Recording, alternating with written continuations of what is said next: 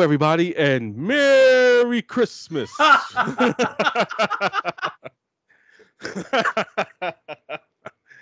yes, yes, yes. We are doing our very uh, our Merry Christmas uh, special on Chainsaws and Claws, a Killer Monster podcast. I am, of course, and Robb the Cinema Drunkie. I'm Patrick Vicious. um, excuse me. I'm still getting over um, a little bout with uh, COVID as we speak this, but um, I'm feeling fine. The thanks for your concern, everybody. I really appreciate it. But um, work still needs to be done, and here we are uh, on our Christmas special. Uh, we've got two very mean-spirited Christmas movies for you.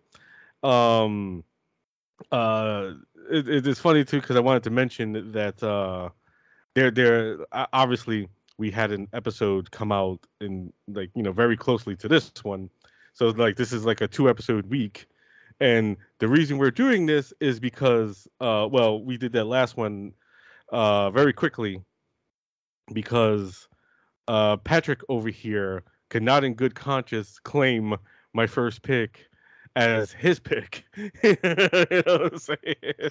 not not that he dislikes the picture, but he just couldn't couldn't in good conscience do it. So um, we did that one. I'm not I a mean, liar. I'm not comfortable lying. I'm just not. I just I, I can't do it. Well, like like we like obviously we like both movies in in our last uh, episode, but uh, he he could in good conscience do this pick. You know what I'm saying? And I, I I've already shown how much I love this movie. So it's like I yes yes yes please let's do this movie and that is of course 2006's Black Christmas. Black uh, Xmas. oh, oh, yes, Black Xmas. Um, yes, a wonderful, wonderful beam of joy. This movie is.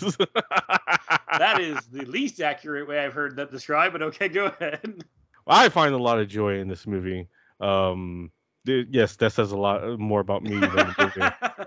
um, but yes, I, I I love this movie very very much. Uh, and, and here's the thing. Here's the thing. Like to get it right off the bat, like, um, me and Patrick have had this discussion before. We've also had it with uh, I've had it with a, a, friend of the show, a good friend, uh, Michelle Egan, um, where uh, it, this discussion started on Twitter uh, when she purchased a the original Black Christmas, and uh, me and her started discussing how like we we respect the original Black Christmas, but we find it kind of dull. Um, I have since uh, watched it again uh, since that discussion, and um, the film has grown on me. So it's not as uh, like I mean I'll save it for when we eventually discuss the original Black Christmas. So I'm not going to say everything, but uh, I no longer feel that way about uh, the original Black Christmas. I, I actually kind of like it a lot now. I do, however, like this a hell of a lot more just because of how fucking mean and nasty and sleazy this motherfucker is. like this is like like I can see why like I mean you have never said that you dislike the, this film. Like you no, have never yeah, come I out mean, yeah, I I used to like I used to have way more negative feelings than I have about it now. Um cuz now I just kind of accept it for what it is. Cuz the main thing that bothered me was cuz okay, and you left out the other part of that story with the Michelle, where I was to jump in, like, what the fuck is wrong with you two? Because um, you caused me intense, intense, violent pain. Um, because I genuinely love Bob Clark's uh, Black Christmas. It is one of my top 20 horror films of all time. It is like, I just, it's fucking amazing as far as I'm concerned. The 10 out of 10, no notes. Um, and so, like, when they were releasing, because this was, because this Black Christmas came out in the age of the like well right in the thick of the 2000s like uh remake binge uh from all corners of Hollywood. Yeah. Um and it was I was walking into it kind of not I, am not gonna say my I, I can say that my mind was totally open, but like I was cautiously optimistic because I liked um, the director's last movie because he did the Willard, um, which I, yeah. I still think is awesome. Um, and so like walking into it, I was just like, I am very afraid that this is going to be bad, but I'm going to hope for the best. And then I watched it and I was just like, fuck. Because it was just like, it's not that I think it's bad, but it's just like it, it's like if you had called it anything else. Well, if you called it anything else, I would have been like you ripped off Black Christmas. Um, but I was just like, it's almost like it's it's not really its own. It's it's its own thing, but it's also very much like because I heard it described as a loose reimagining, and I was just like, I guess that is fair. Although the thing that does kind of drive me nuts about it is uh the fact that it's because it's such a like reimagining of it that they felt the need to like do because there was this weird thing that occurred in like the like the late 90s early 2000s where like for whatever reason they felt the need to explain everything in every movie at all times and they had to like make it fucking like whatever. It was like i remember like the one that the example i've used most is um in the teenage mutant ninja turtles that liebesman did for michael bay um they have to explain why the turtles like pizza. I have watched the Ninja Turtles since I was four freaking years old. I have never once questioned why the turtles liked pizza. That has never been a thing that is because pizza is delicious. That's all I. There was no reason ever to explain this, but because they had to explain everything in the 2000s, they did. And my thing with Black Christmas, like the this Black Xmas, if you will, is like the thing about the original movie that I think is legitimately really scary is you never know anything. Like they Right. don't you don't know what the fuck he's talking about. You don't know what the fuck he why the fuck he's there. You don't know you literally know nothing. And that makes it fucking terrifying to me because it's like that's the, even at the end of the movie you have no answers. Like there Right. is nothing. And it's just like that's that's why I think the movie is so scary. And then this one it's like from the jump it's almost like less a like it's almost like um the uh the requel um they did of the thing where it's like they're like they kind of had their cake and they eating, eating it too they're like well we're gonna do a remake but we're also gonna like do like a bunch of prequel shit to like explain and i'm just like but i don't think we need any of that and like and so when i first saw it i was just like I don't like. I was like, there's things about this because I was like, I've always said from the jump, I was like, visually, it is fucking gorgeous. Yeah. Like Black Xmas is fucking gorgeous. Like I, I always thought it was like it's a visual fucking feast. Like it is beautiful. Yeah. Um, but I was always like, it's visually great. Um, but like there's so much shit in it that I'm just like, and I do love uh like the level of blood and gore in it. Um, I think that's also really cool. Um, that's something that the original doesn't really have so much. Um, Yeah. and I do love me some blood and gore. So like that I always also liked. But like the main thing that kind of always was like my stumbling block was I didn't like all the explanation. Um, but cut to uh 2019 when uh they make the uh I guess remake in name only uh Blumhouse Black Christmas, which genuinely hurt my soul. Like I literally was like I when I first heard about it, I was like, I don't know, man. But I was like, you know what? Blum generally produces good stuff. Like, I'll give it a I'll give it a shot. And I was supposed to go see it in the theaters, and I didn't. And I was so glad I didn't because holy shit, I watched it at home. The first act of it, I was fine. As it got goes on, I'm like, okay. And by the third act, I was completely out of it. And I'm like, okay, fuck this movie forever. I don't want to ever fucking see this or have anything to do with this ever again. So, like in retrospect, it made the Black Xmas, uh, the 2006 remake, look that much better to me. I'm just like, if anyone was going to, I was like, you shouldn't touch this thing, this this 1974 masterpiece. You should not touch. But since both of you did, like one of you looks way better having touched it than the other. Like I was just like, so it's like I do think watching it now, I can appreciate it more for what it is. Like I still think I don't need the explanation of shit, but at the same time, I'm also of the understanding that like just because they made this and they do they make these choices, it didn't in any way like it's not they came to my house and like took my copy. Like it's like the original 74 one. Like it still exists. So like I don't mind anymore. Um, I still think it's unnecessary, but I don't mind. And I do think uh, many of the things that you like about it, I also do. Even though I, I still think because you say it as the greatest cast of like any slap, I'm like no, no, Scream is still to me as far as the consider the best. But like I will say it has a very strong cast. Um, although I still think it's insane that it's kind of the same thing that um, it's like Sorority Row, which I want to do at some point, where I was like, it is funny that like the most like the central figure, uh, like the the lead actress of the cast is the least interesting of like of everyone there. And I'm just like, that is the one thing that I think is kind of weird, where it's like it's like they they basically they had to. I mean, granted, because Katie Cassidy is blonde anyway, but like they had to have her be blonde just because otherwise you would not remember who the fuck she was. Because like she is that fucking bland in the goddamn movie. But everyone else in the movie is fucking great. Like Lacey Chabert is great. Mary Elizabeth Winstead is great. Um, uh, I, I yeah, fuck Michelle Trachtenberg. I was gonna say Dawn from Buffy, and I was just like, no, I need to use her real name. Uh, Crystal Lowe, who I always like. Crystal mm. Lowe is like I don't think people appreciate like she was actually. I mean, she probably still is uh, a good actress, but like it was also like because she was so gorgeous and was really open to doing nudity.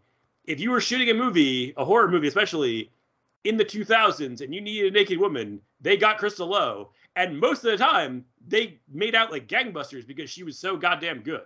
So like, and this is no fucking different as far as I'm concerned. Like, I think the cast I'm talking about. Okay, also Oliver Hudson kind of sucks because he always kind of sucks. But um, I'm sure he's a very nice guy. I just say he just I, I don't I don't. He's the least interesting Hudson. He's the least interesting child of uh, Kurt Russell and Goldie Hawn. and, and like, there's only like three of them. So like that's just saying something. I'm just saying. But like that's the only thing that kind of like my only issues. But like I do like it better now than I used to. Like I definitely think there's a lot to like in it, and I think it's fun. It's just it's it was for a long time comparing it to the original hurt it for me. Nah, I feel you. I feel you. Nah, um, I actually think all the backstory is necessary because, boy, what choices they made with that goddamn backstory. Um, the explanation of Billy and Agnes is like quite simply some of the sleaziest, nastiest shit ever. Um, uh, the, the fact that uh, they explained that Agnes is not only the sister but the daughter of Billy, because uh, like that whole fucking backstory of like how Billy came to be like this this psychotic killer is just fucking wild. Like you know, uh, like it, with his alcoholic mother um fucking uh the, the fact that the mother uh locks him in the attic and then one one night and shit when she's feeling particularly horny and her boyfriend just kind of taps out on her. She decides like she still needs to get her rocks off goes up in the attic and and fucking just yeah like you, you see where i'm going with this. Um, I, I, don't need to explain more about what happens but nine months later agnes is born. You know what i'm saying?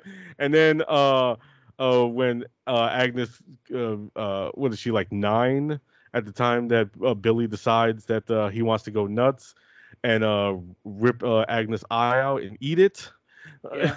it's like yeah like here, here's the thing like um I, have noticed that, that, that, there's another particular reason why patrick is not very fond of this movie is that it's very much a giallo film. Um probably. That's probably a factor because i do hate giallo. Yes so, yes. like except for tenebrae i do like tenebrae right the, the so the, the there you have it people like if you're ever wondering if we're going to do giallo on this show no and it's all goddamn Patrick's fault. no, I would do it. I just don't have positive things to say. But if you want to do them, we can do them. yeah, um, this film really has like a Lucio Fulci obsession with eyeballs, because a lot of fucking eyes get fucking ruined in this film. Um, I particularly like in the climax where the the Christmas tree is decorated almost entirely by eyeballs hanging from the branches, and it's fucking hilarious. Um, Billy likes to eat some of them as well, and that's great. Uh, I, I, I, I, just find that just uh, wonderful. Um, yeah, like yeah, and uh, like you said, you mentioned the cast. That is uh, my particular favorite thing about this movie, other than just the, the just the wildness of the story, is that uh, this cast, uh, yes, I feel is the the greatest cast of um, women ever assembled in a slasher film. Uh, like you said, you have Katie Cassidy, uh, one of the stars of the great Harper's Island. Um, I know uh, she was also in Arrow and shit, but uh, yeah, I was gonna say I, I know her from Supernatural and Arrow. I basically know her from TV. right, right. Like, well, Harper's Island was a TV show, so oh, okay. it, yeah, it, it, it all tracks.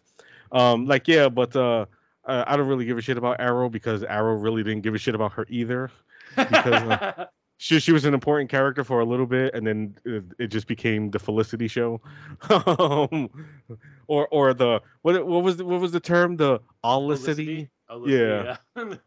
yeah, and it was just like, yeah, um, how how the fuck you do that to Katie Cassidy?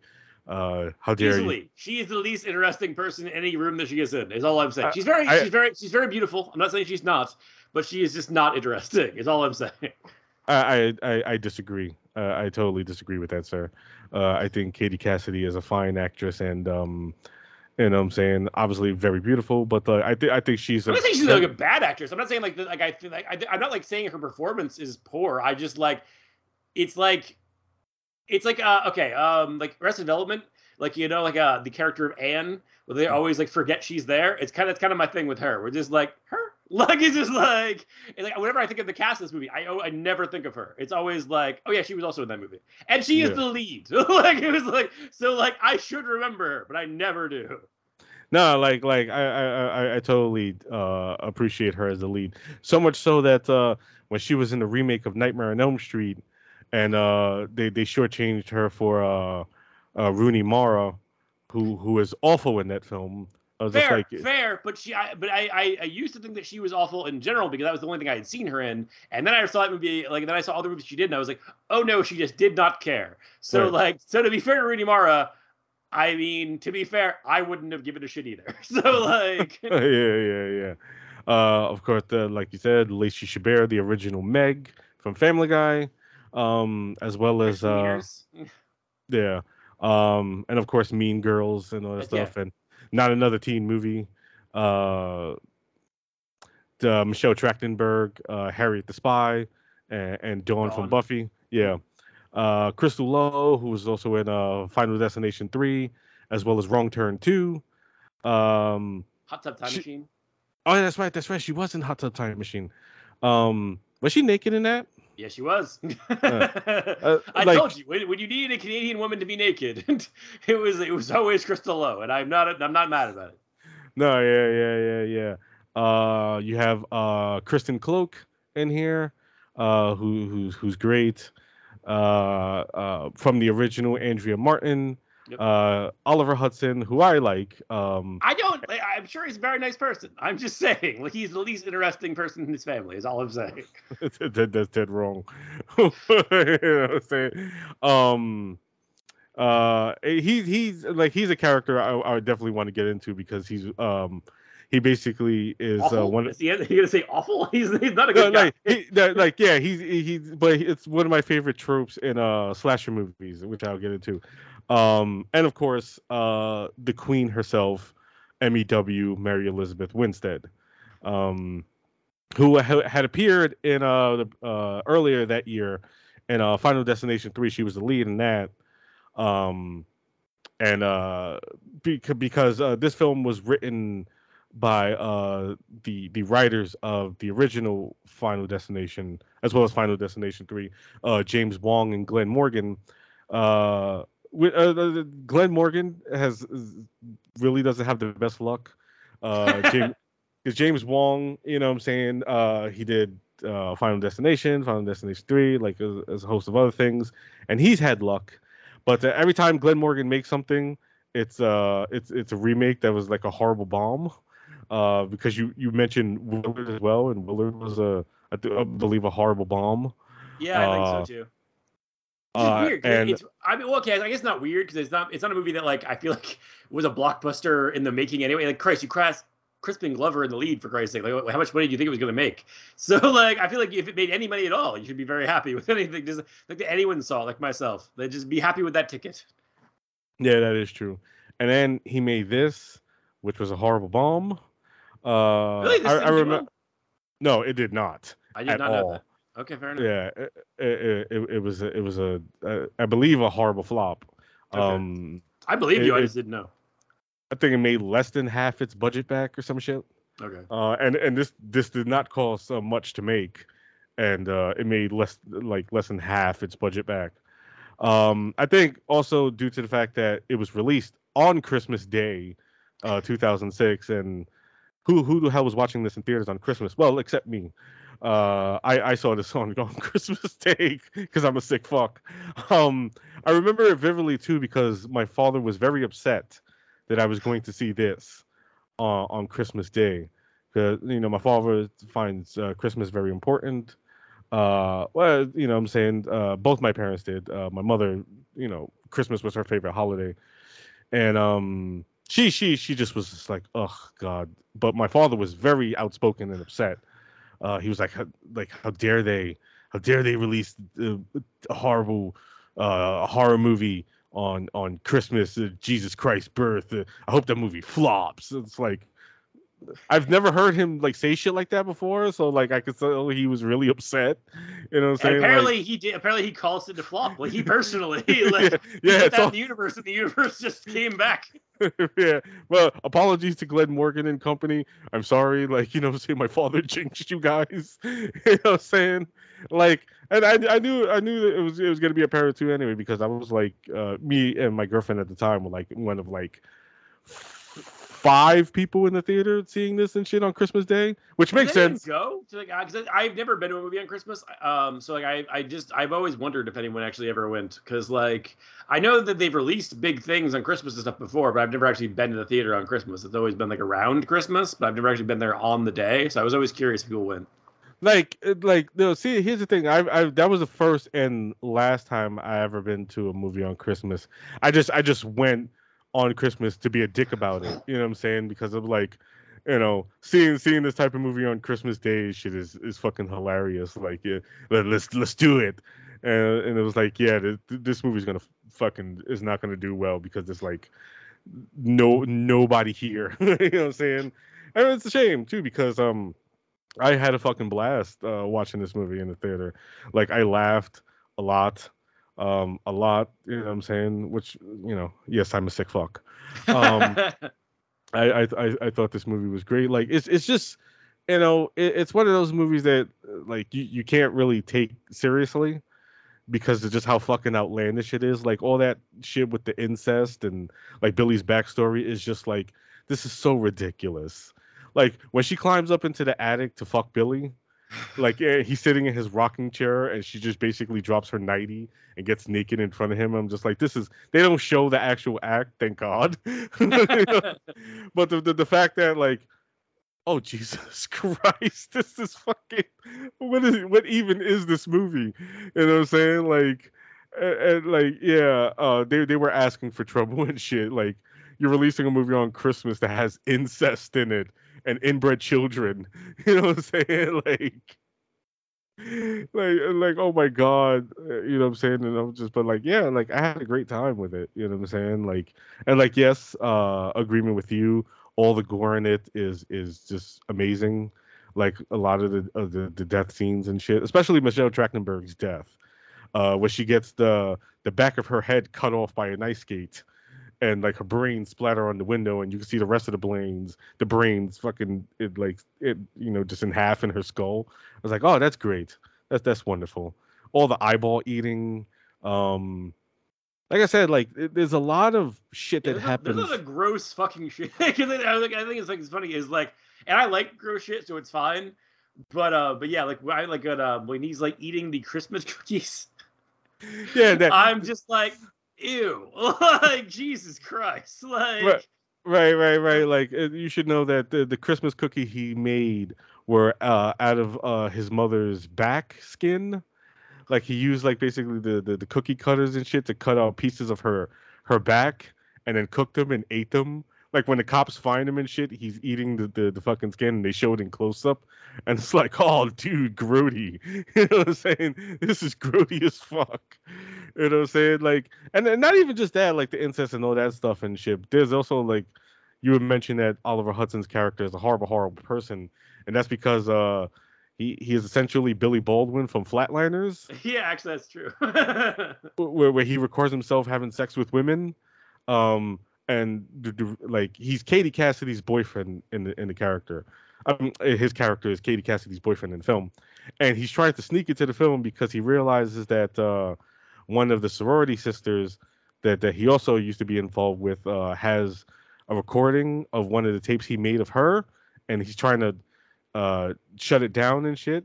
Um, which leads to him also revealing the the, the backstory. Uh, well, the rest of the back because we've seen it partially up to that point, but he reveals like the ending part where uh reveals the incest. You know what I'm saying? Um, which is which is just uh, great as he's trying to fucking shut down this this basically this sex tape and shit uh, of of him uh in the in the next room. So like you have the like this in this interesting backstory as well as like the suspenseful scene it's like he's she's trying to shut down the computer so like Katie Cassidy won't see that uh, he fucked one of her sorority sisters and recorded it. You know what I'm saying? And then like he, I love how he mentions that there's like he he unintentionally mentions that he has many more tapes and shit. It's like, oh, I never recorded us. You know what I'm saying? You're not on one of my tapes. She was like, how many fucking tapes are there? and I was like, yeah, you should have you should have shut the fuck up there, dude. You know what I'm saying? Um, like he he's like I mentioned a, a, little a little bit earlier that he is one of my favorite tropes in slasher movies, and that the asshole boyfriend who tries to redeem himself and gets brutally murdered for it. like, Although I will say his death wasn't as satisfying as I had hoped for, because like it's kind of like my whole thing with um like we'll eventually get into it, but um like Paris Hilton House of Wax. I remember like when I was like before I saw House of Wax, like a huge part of the selling point was watching Paris Hilton get brutally murdered. And it's so quick that I was like, fuck. So I had to rewind it and watch it again so I could like savor it. And it's kind of the same thing with this, where it's just like, except for in the case of I don't hate Oliver uh, Hudson as a person.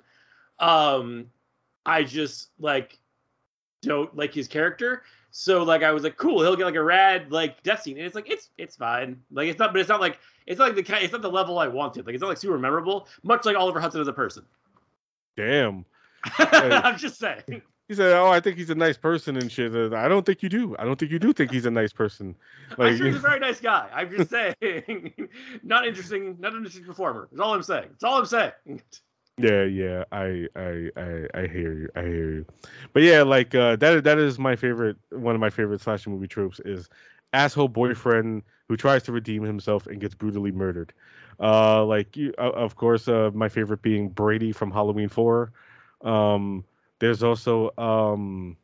See, I actually feel uh, bad for Brady just because he's Sasha Jenson, and I do like Sasha Jenson. Though. So it's just like, oh, like yes, you you you did like fuck over your girlfriend to like get with the the the cop's daughter, and that's that's you're not a good guy, but you're Sasha Jenson, so you're delightful. So I do feel bad the bad things are gonna happen to you. Yeah, yeah, yeah, yeah, yeah. And he got he got a memorable death. His head got exploded. Although we don't yep. see it, but uh, you hear you hear the pop, and it's just like it's it's wonderful. Um, he uh, Oliver Hudson in here just gets basically stabbed in the head, um, and his brains go flying out a little bit. Um, well, in the unrated cut, which which is uh which is fantastic. Um, with the with the extra gore added. Um, but yeah, I love that shit. Uh, there's also uh um, what was the name of the dude? I know he was also on Angel. Uh, he was also on Roseanne. I know you're talking uh, about. Uh, yeah. Uh, yeah. uh, fuck. I know yeah. he's Irish. yeah, yeah. I can't, I can't think of his real name. Fuck. Like yeah, it's at the tip. He's not alive. Tongue. I feel really bad that I forgot yeah, his name. yeah, it's it's unfortunate. Uh, he's no longer with us, but uh, he was a he was the asshole boyfriend in Doctor Giggles. Um, he tries to redeem himself. I don't, I don't recall if he lived or died in that because it's been I'm a looking, while. I'm looking up his name now because I feel really bad. he's dead. We don't know his name. Glenn Quinn. I knew it was Glenn yeah. something. Yes. Yeah. Yeah, like I remembered Quinn, but I wasn't sure. But uh, so I didn't, you know. But yeah, uh, like yeah, he's the asshole boyfriend in uh Doctor Giggles.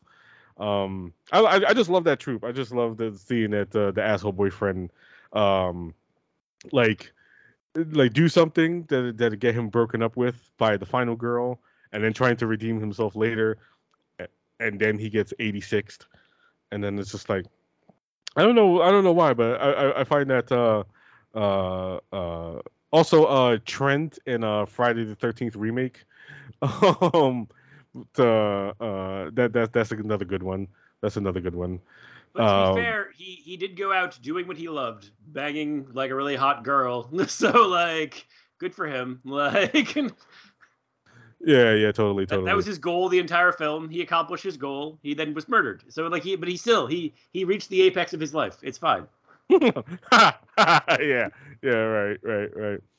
Yeah, like um, this is like I, I and I love that uh, it, it seems that this film is getting it um that uh that that that thing that happens with movies every couple of years after it comes out where like uh, this movie is good actually you know well, I don't feel like it was ever like that. It was. I think it was, it was, more of a situation like there was okay. There was definitely people like me who were like fuck that movie, but um, there was also people like you who like enjoyed it, but nobody went. So like I feel like it, it took a while to like build up because it was like it's a movie that found its audience on like DVD. Yeah. Over the years, so that's why like I feel like that's why it kind of got reappraised just by virtue of the fact like when it first came out, nobody fucking saw it, as you mentioned. Like it was fucking empty theaters. Um, so it's like I feel like that's why it kind of it's like, and I and I will say like the thing is like I mean like because I like even though I was like fuck that movie, I mean I wasn't ever like like that upset about it. So it's like it's just like I was never like unhappy to hear that people started liking it. I was always just like, okay, but like you guys are are, are you, you guys are watching the original though, right? Because that that one's also very good. Because that's that's much better actually. Please stop watching that. Um, but like I still like I think it's as I said like I think it's fun. Like I think it's I think the remake is fun, and I do think it's like as I said like it's super like from like start to finish like it has a very good energy to it. It has a very like because that's kind of the one thing that it does have a little bit to me in terms of my sensibilities over the original is it has that kind of like punk rock fury to like the vibe of it of like as because it's like it's mean spirited but also it moves very fast. So it's like it's like basically it's like a fear album but like which you won't understand the reference but it's like a fear album in like movie form. Like it's just like it's not it just it's it's nasty and it's rough and it's just like but it's fucking uh, it's like it, it's still really well crafted. Like because i do think that like even though I have issues, like I think I've never had an issue. Like the direction is really good. I think the script, as I said, like I don't. There's things in it that I don't think need to be in there, but like the script that exists, I think is good. And like I think that like most of the performances, I think are good. So it's like I think that the movie itself, I don't have an issue with. I think it's like it's just like it's just my only kind of issue for a long time was that wasn't Black Christmas, but it's like it has. I will give credit where credit's due. It did always like stick with me because there's tons of movies that I literally forget. Like there's remakes and sequels that I forget exist. Like that happens a lot. Where it's like mm-hmm. some people be like the remake of blah, and I'm like, oh yeah, they did remake that. I didn't even remember that happened because basically like that's kind of what happens over time. I feel like it's like the really good ones you remember really well, and like the really bad ones you remember really well, and then like all the stuff in the middle you kind of forget. And like um Black Christmas, I will say for better or worse, like I always remembered it. Like it was always something that I was like just visually a lot of the things were like stuck in my brain forever. Like I always like remembered Billy like with the yellow skin, like yeah. looking through the tree. Like I always remembered that. Um, like I always remember like when like there's the whole um like the Christmas cookies thing.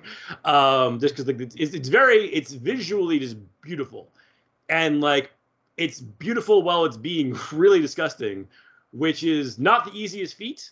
So like I definitely give a lot of credit and respect to the guys who made it because it like it I also would say uh because you mentioned the final destination thing, it's like um I have never gotten the appeal of the first final destination. Like I think it's fine, but like the fact that it became a classic baffles me because I'm just like it is so mediocre that I don't understand why people like this so much. Um and like I and I like I I literally forgot people that were in it. Like I was like when I like, I was texting you when I was watching it the first time recently, like in a long time, and I was like, Seann William Scott's in this movie. Like I genuinely forgot huge chunks of that movie because it's just so uninteresting. And then um they did this, which is for better or worse, like it's memorable. Like it's like there's nothing about it that I've ever really forgotten. Like um because I remember because you mentioned Mary Elizabeth, Mary Elizabeth Winstead, and I like to me I was like going into it because she was in uh, Sky High, uh, like I think a year before this, um, which yeah. I love. I still to this day love. Um, so like basically, she was like kind of like my biggest selling point of why I was watching it in the first place. Her and Lacey Chabert because I've always liked Lacey Chabert. Um, but like and Michelle Trachtenberg. Um, but um, but yeah, so like when I actually ended up seeing it, like I had issues, but like it's like I it stuck with me. Like it stuck with me like a motherfucker over the years. So that's why like when you guys were talking about it, like part of me was like, if you weren't using this in comparison to the original that I love, and you weren't talking about the original that I love with a negative connotation, I would be like more willing to be like, all right. But it's like because I'm on the defense, I can't really say anything positive about this movie. Mhm. But I was like, now I'm like kind of giving the most like complete version of what I can say. Is like I definitely still like prefer the original, but I think this there's a lot to like about the remake. Um and I do think it's cool that they even though I again I don't like the origin story shit, I do think it's cool that they didn't just do the same movie because that's the thing that that drives me nuts more than anything when fucking remakes are just like here's the original movie and I'm just like but I don't I already that movie exists like why are you showing it to me again like this at the very least I was like I appreciate that they like did their own thing even if it's not like what I like I feel like I got everything I need from the original but I was like I would rather you did this than you just fucking made a shitty remake that was the exact same movie again. No, yeah, I feel that. I feel that. Nah, that, that that's why I appreciate it in comparison to the original, where it's like the original. Um, won't say much about it. You know what I'm saying? Because we're obviously going to talk about that one at a later time. Um, but uh, with this one is like they they weren't like just like they just basically took the blueprint of what the original was and just like yeah we're gonna do our own thing you know what i'm saying because uh there's a lot that actually happens um outside of the house in the original. This one is basically contained to the house for like 90% of it. You know they're inside the house. Like you know what i'm saying? And and I, and I like all that.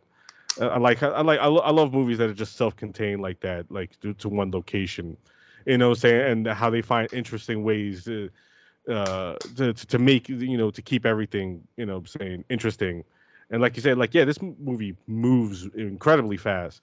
Like it is without credits, like a like maybe uh, like eighty to eighty-one minutes without credits. Yeah, I was gonna say it's pretty short. I remember because I watched it. Um, to, to before we did this, I was I rewatched it and I was like, yeah, this is hella short, which I, I appreciate because like, I was like, I remember um last year, no, two years ago, when like a host came out on Shudder, and it's like just barely an over an hour long, and there was like a whole like to do, and it's like, but so what? They should have added like twenty to thirty minutes of bullshit that you don't need just to make it this prescribed length that you need it think it needs to be. Like I'd rather you made the like you cut it down to the best possible movie you could, even if that's shorter than what you would anticipate. Like so, like this being like an hour and twenty minutes long, like, that's fine. Like I was just like, you did all you need to do. Like I'd rather you did it and you paced it this well, than like got it up to like past an hour and a half with shit that I don't need. Yeah, yeah, absolutely. Uh, like uh, the Blumhouse uh, remake. Well, can't even call it a remake. Like I feel, I feel like uh, the the makers of that were just like, ah, nobody remembers that 06 remake. We could get away with doing another one, and it's like you just made people appreciate this more. Yeah, You know no, and, that, and they did honestly. Like that's like I told you, like that was my kind of my that's what made me swing back on it. So to be fair, Oh. they did they did accomplish that. Like I, I like when uh, I forgot who it was, but somebody asked uh, which uh, remake do you appreciate, this one or the 2019 one, and you was like, this is not a fucking competition. you know what I'm saying? And it's like, and I remember our friend uh, uh, Sean was like, uh, the, does are there is there any fans of the, the 2019 version? And I'm like, I'm pretty sure there are, but I I've never met one. I, I've never met a single person who well, there there is. You said there is like one or two people, yeah, who who who like that movie, and it's just like, God bless. Um, but uh, I am not a fan. That movie is a, a big old bag of cockapoo. You know what I'm saying? That just it's just just uh, uh, yeah, no, no. And, and and they fucking had the gall to add uh Cary Elwes in there. Yeah, I was gonna say you Oh. wasted Cary Elwes. Like of all the fucking sins in that movie, that is the biggest one. You wasted Cary Elwes. Like you bastards! How dare you? how dare you? How dare you waste the time of of Wesley? Um, just just just just an awful thing to do. But uh, no, like this this is like I, I love how this is just basically coming out there like, and it, you know, uh, I I know it was me and Michelle at first, and then uh uh our friend uh, Jordan Crucchiola, uh she she's a huge fan of it. Uh, so, so, so I was like, when, uh, whenever we post about it, like she, she, here she comes with, uh, oh, this movie's fucking great. It's like, yes, yes, it is.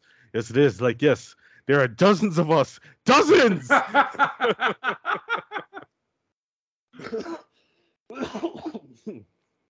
yes, yes, I love it. I love seeing all the, the love for Black Xmas. You know what I'm saying? Like, I, I guess that's the best way to differentiate it. Is just Yeah, Black exactly. X Men. Yes, uh, the the X goes perfectly with this film because uh, this film is very fucked up. You know what I'm saying? I mean, I, I will say that uh, it is it is not a perfect film though. I, I love it. I love it to death, but it's not perfect. Yes, I'm not Um, going to argue with you on that. like like uh I love Katie Cassidy and I think she's a fine final girl. I I don't uh, I- I don't agree that she's uninteresting or the least interesting. However, um my bias to- my bias toward uh MEW uh just makes me wish that she were the final girl just because uh ever since uh Final Destination 3 I've loved uh MEW because I've never seen Sky High. You've never um, seen Sky High? Holy shit! It's so No, good. No, I've I've I've never seen it. Um and, and like yeah, like it just I'm like, oh, I mean, I, I I like Katie Cassidy, but MEW's right there. And and and she's fucking fantastic. And like I, I think uh Glenn Morgan made that a conscious decision that he did not want to cast her in the lead because they just had her in the lead in Final Destination 3 and she she kind of was like, "Oh, I just did a horror movie. I don't want to do one back to back." But she liked the script and she was like, "All right, I'll do it." And you know, she and she was loyal to uh James Wong and Glenn Morgan, so that was the reason why she did it. But I was like, you know, you could have just switched. Um, you know, that would have been fine. I mean, the only thing is, I will say is, I do think that they're all strong enough, um, as far as like actors and their characters, that like theoretically, it feels like any of them could be um, the final girl. Yeah. So like, I do think that's kind of cool, um, because that's also something the original has, where it's like when you walk into that, you didn't necessarily think that Olivia Hussey is going to be the last one standing. You probably think it's going to be Margot Kidder because she was the biggest star because of Superman that came later. Um, but like all of them, I feel like kind of well, the, obviously not Claire because she's the first one to die, but like all the Yeah. main ones, I feel like you could very easily see any of them as being like the central figure, and that that's something I do think this has as well, where it's like pretty much all of them. You could, I mean, granted, character wise, like MEW's character is like there was no way that chick was surviving. like, yeah, yeah. everything about her character was very much like she is. There was just no chance in hell that chick was surviving this movie. But like, she was interesting enough that you might think that she was going to make it longer than she does. Yeah. Um, so it's like I, I don't know. I think that's kind of cool. It's just like that all the girls in the movie do manage to stand up on their own enough that it feels like it could have been any of their movie at the end.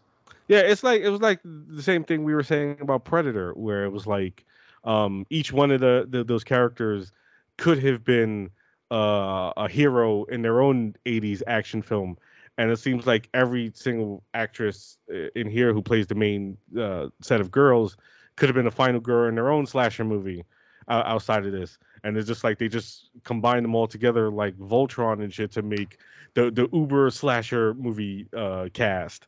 And uh but it's just i mean it's this is nothing against katie cassidy. I just it's just mew uh she she's the queen and i love her. Uh you know what i'm saying? And it's i love the fact that uh out of you know all the the the, the cast and shit she seems to be the one that basically grew to um iconic status you know what i'm saying like where she's basically become uh our go-to like as of right now she's like our go-to american version of um action hero queen Yeah, I was gonna Uh, say she's like the Cynthia Rothrock of her generation. yeah, yeah, yeah. You know what I'm saying? Like to the point where everybody's saying that um not that this should happen, and we don't think it should happen, uh, but it would be cool um that if they ever do like a like a, a real reboot of Alien, that she should play like young Ripley. You know what I'm saying? Like she she kind of does give that energy, that uh, Yeah. that Ripley energy, and, and she kind of does resemble a young uh Sigourney Weaver. So like that would make sense. Um but yeah, I just I was just like, ugh. Although after even- Avatar 2, Sigourney Weaver now plays her own version of the young Sigourney Weaver, so like that's that's not gonna happen. Oh yeah, yeah, yeah. That that's uh, that that is true. I mean, I still have yet to see uh Avatar two, and uh, I don't know when I'm going to see it uh, until I get over this bout of COVID. So uh, we'll see what happens. But uh, I would would definitely uh, going to see Avatar two eventually. Um, but like yeah, like it like from back then I was like, because like I had this was I think this was my first uh like uh experience with Katie Cassidy as an actress. So I was just like, why why isn't uh, Mary Elizabeth Winstead playing the final girl? Why why is this not happening? Um, although I, I've now seen many of Katie Cassidy's stuff, like especially Harper's Island, which uh, she's fantastic in, and that's a fantastic show, and uh, you should watch it. Um, and yet uh, here I am rewatching Black Christmas, and I'm still like, yeah, Mary Elizabeth was right there. You know what I'm saying? I love you, Katie Cassidy, but you know, what I'm saying? MEW, uh, uh, you know, saying it could have could have easily been the, the, the fucking final girl, and I would have been perfectly fine. Also, um, uh, another problem I had is that uh, I am not okay with the death of Kristen Cloke's character. Um, because like she like she's when we first introduced to her, she uh, starts off as a a, a mega bitch, um, and then like she she slowly becomes like uh basically an ally and shit. I like I love when uh her, Katie Cassidy, and Oliver Hudson are the last people left in the house, and he wants to leave, and they was like, no, we gotta find our sisters, and and um he's like, you don't have a sister, and Kristen Cloke's like, yes, she does, and I'm like, yeah, you know, girl power, I love it, and like you know, uh, Oliver Hudson gets his comeuppance, and uh they seemingly defeat uh, Billy and Agnes and uh, I knew I knew that fucking house was gonna burn down and shit because all them goddamn candles were lit. And I'm like, this is a fire hazard, sir. You know what I'm saying? Uh, like this house is. You mentioned the Oliver Hudson thing. I do think I think it's funny about his character is I think he's the only character I can think of in like um really anything that seems reasonably intelligent that is proud to be a townie. Like I've never in my life seen somebody give a monologue where they're like, "I'm better than you because I live in this town and will die in this town." Like I was like, sir, that is not something to be proud of. Like, don't don't be stoked about that. What is wrong with you? Like, no, I, like it, that is true. Like it, you get the sentiment that uh, um, he's not the only one that feels like that because Andrea Martin, uh, when when it comes apparent that Billy's out there uh, killing killing them, uh, Andrea Martin's like, let's get the fuck out of here, and uh, like, no, we got to stay away for our sisters, and uh, uh, MEW's like, nah, fuck this, I'm out of here too, and like they go in the car and um Andrea Martin gets the fucking uh the, the brush. Yeah. And she's like, What is that? And it's like, oh and then she goes like this, this the the the uh, scrape the, the windshield and she's out there like privileged bitch. Frigid southern princess like you know. So you get the sense that like yeah she doesn't really much like these girls either. You know what i'm saying? It's like fuck out of here you know what i'm saying? So uh, i i uh, you know that that sentiment is shared, um, not just by uh, Oliver Hudson alone. You know what I'm saying? But like, yeah, I, I do like that as well. Um, I I like though that uh, they fucking um, they they uh because uh, Crystal Lowe uh spends she's basically the Margot Kidder character. Yeah. So she she spends a lot of the movie getting drunk, like getting like seriously drunk to the point where she barfs all over the table, and then like you know she has her uh her nude scene when she's in the shower after she barfs all over everything, and then um she goes to sleep, and uh when Michelle Trachtenberg goes to check upon her, they show her farting, and it's like I, I like I appreciate that like you know what I'm saying when they could show a, a girl drunk farting, you know what I'm saying, and like the way she's just like oh like in her sleep, because like like Patrick is a straight edge, so he knows nothing of this. But drunk farts are like the greatest feeling in the world. like, cause you know when you get really fucking tore, uh, uh, like you know what I'm saying, like your stomach cramps up and shit. Where it's just like oh, like you know what I'm saying, because of the gas, and then you just let out like this ill megaton bomb of a fart, and it, it, it, it's just the greatest feeling. Like it's just like the oh yes, and like the way they showcase that with her doing it in her sleep as she's drooling on her pillow, it's just like yes, yes, someone is very well aware of getting drunk and drunk farting. You know what I'm saying? So applause, applause to to to, to them for showcasing that, especially with Crystal Lowe. You know what I'm saying? And Crystal Lowe being so into it and shit. Like you know what I'm saying? I'm pretty sure she probably drunk farted uh, as well and shit because she gets the emotion perfectly. Well, also, I just feel like she is, like, as I said at the, the jump, I was like, I think that she is a better actress than she ever gets credit for being because yeah. it was just kind of like she was just kind of like the woman who popped up in whatever Canadian production need a naked woman like the longest time in the 2000s. And like, but it's like, I feel like in every movie she was in, she's memorable. So it's like, I feel like that says a lot for her as a performer that like, even though she doesn't get much to do in any of fucking the movies she gets casted. Like this is the biggest part that I can remember her having. Um, she still always makes the most of it, and I'm just like I I always that's why I always appreciate her, and I was always like I thought it was weird that people were dismissive of her. Like it's basically like the, the only other like it was like the only other person I could think of is um the girl from the beginning of Freddy vs. Jason, who was also in Final Destination 2, who is kind of the opposite, where she was like the other basically I guess the girl you couldn't get Crystal Lowe and you needed a naked girl uh, you'd get this girl, and she was not memorable at all. Like she's like she's literally only in those two movies that I can think of. She put me in others, but I couldn't tell you because like it's like but like nothing about her performances can I remember at all. Um, wait, whereas wait, wait, hold on, I think you might be confused because uh, I know Freddy versus Jason is Monica Keena. No, no, no, no, not the main chick. The, the oh. girl at the very, very, very beginning. Um, the one that's like in Crystal Lake that Jason like. Um, oh, okay, okay, okay, okay, okay, okay, yeah. okay, okay. Um, because she was also the beginning of Final Destination Two. She was the biker's girlfriend. Oh uh, yeah, yeah, yeah, yeah, yeah, yeah, yeah, yeah, yeah. Now I know I what you're talking about. Yes. I don't know why I remember all of this, but I do.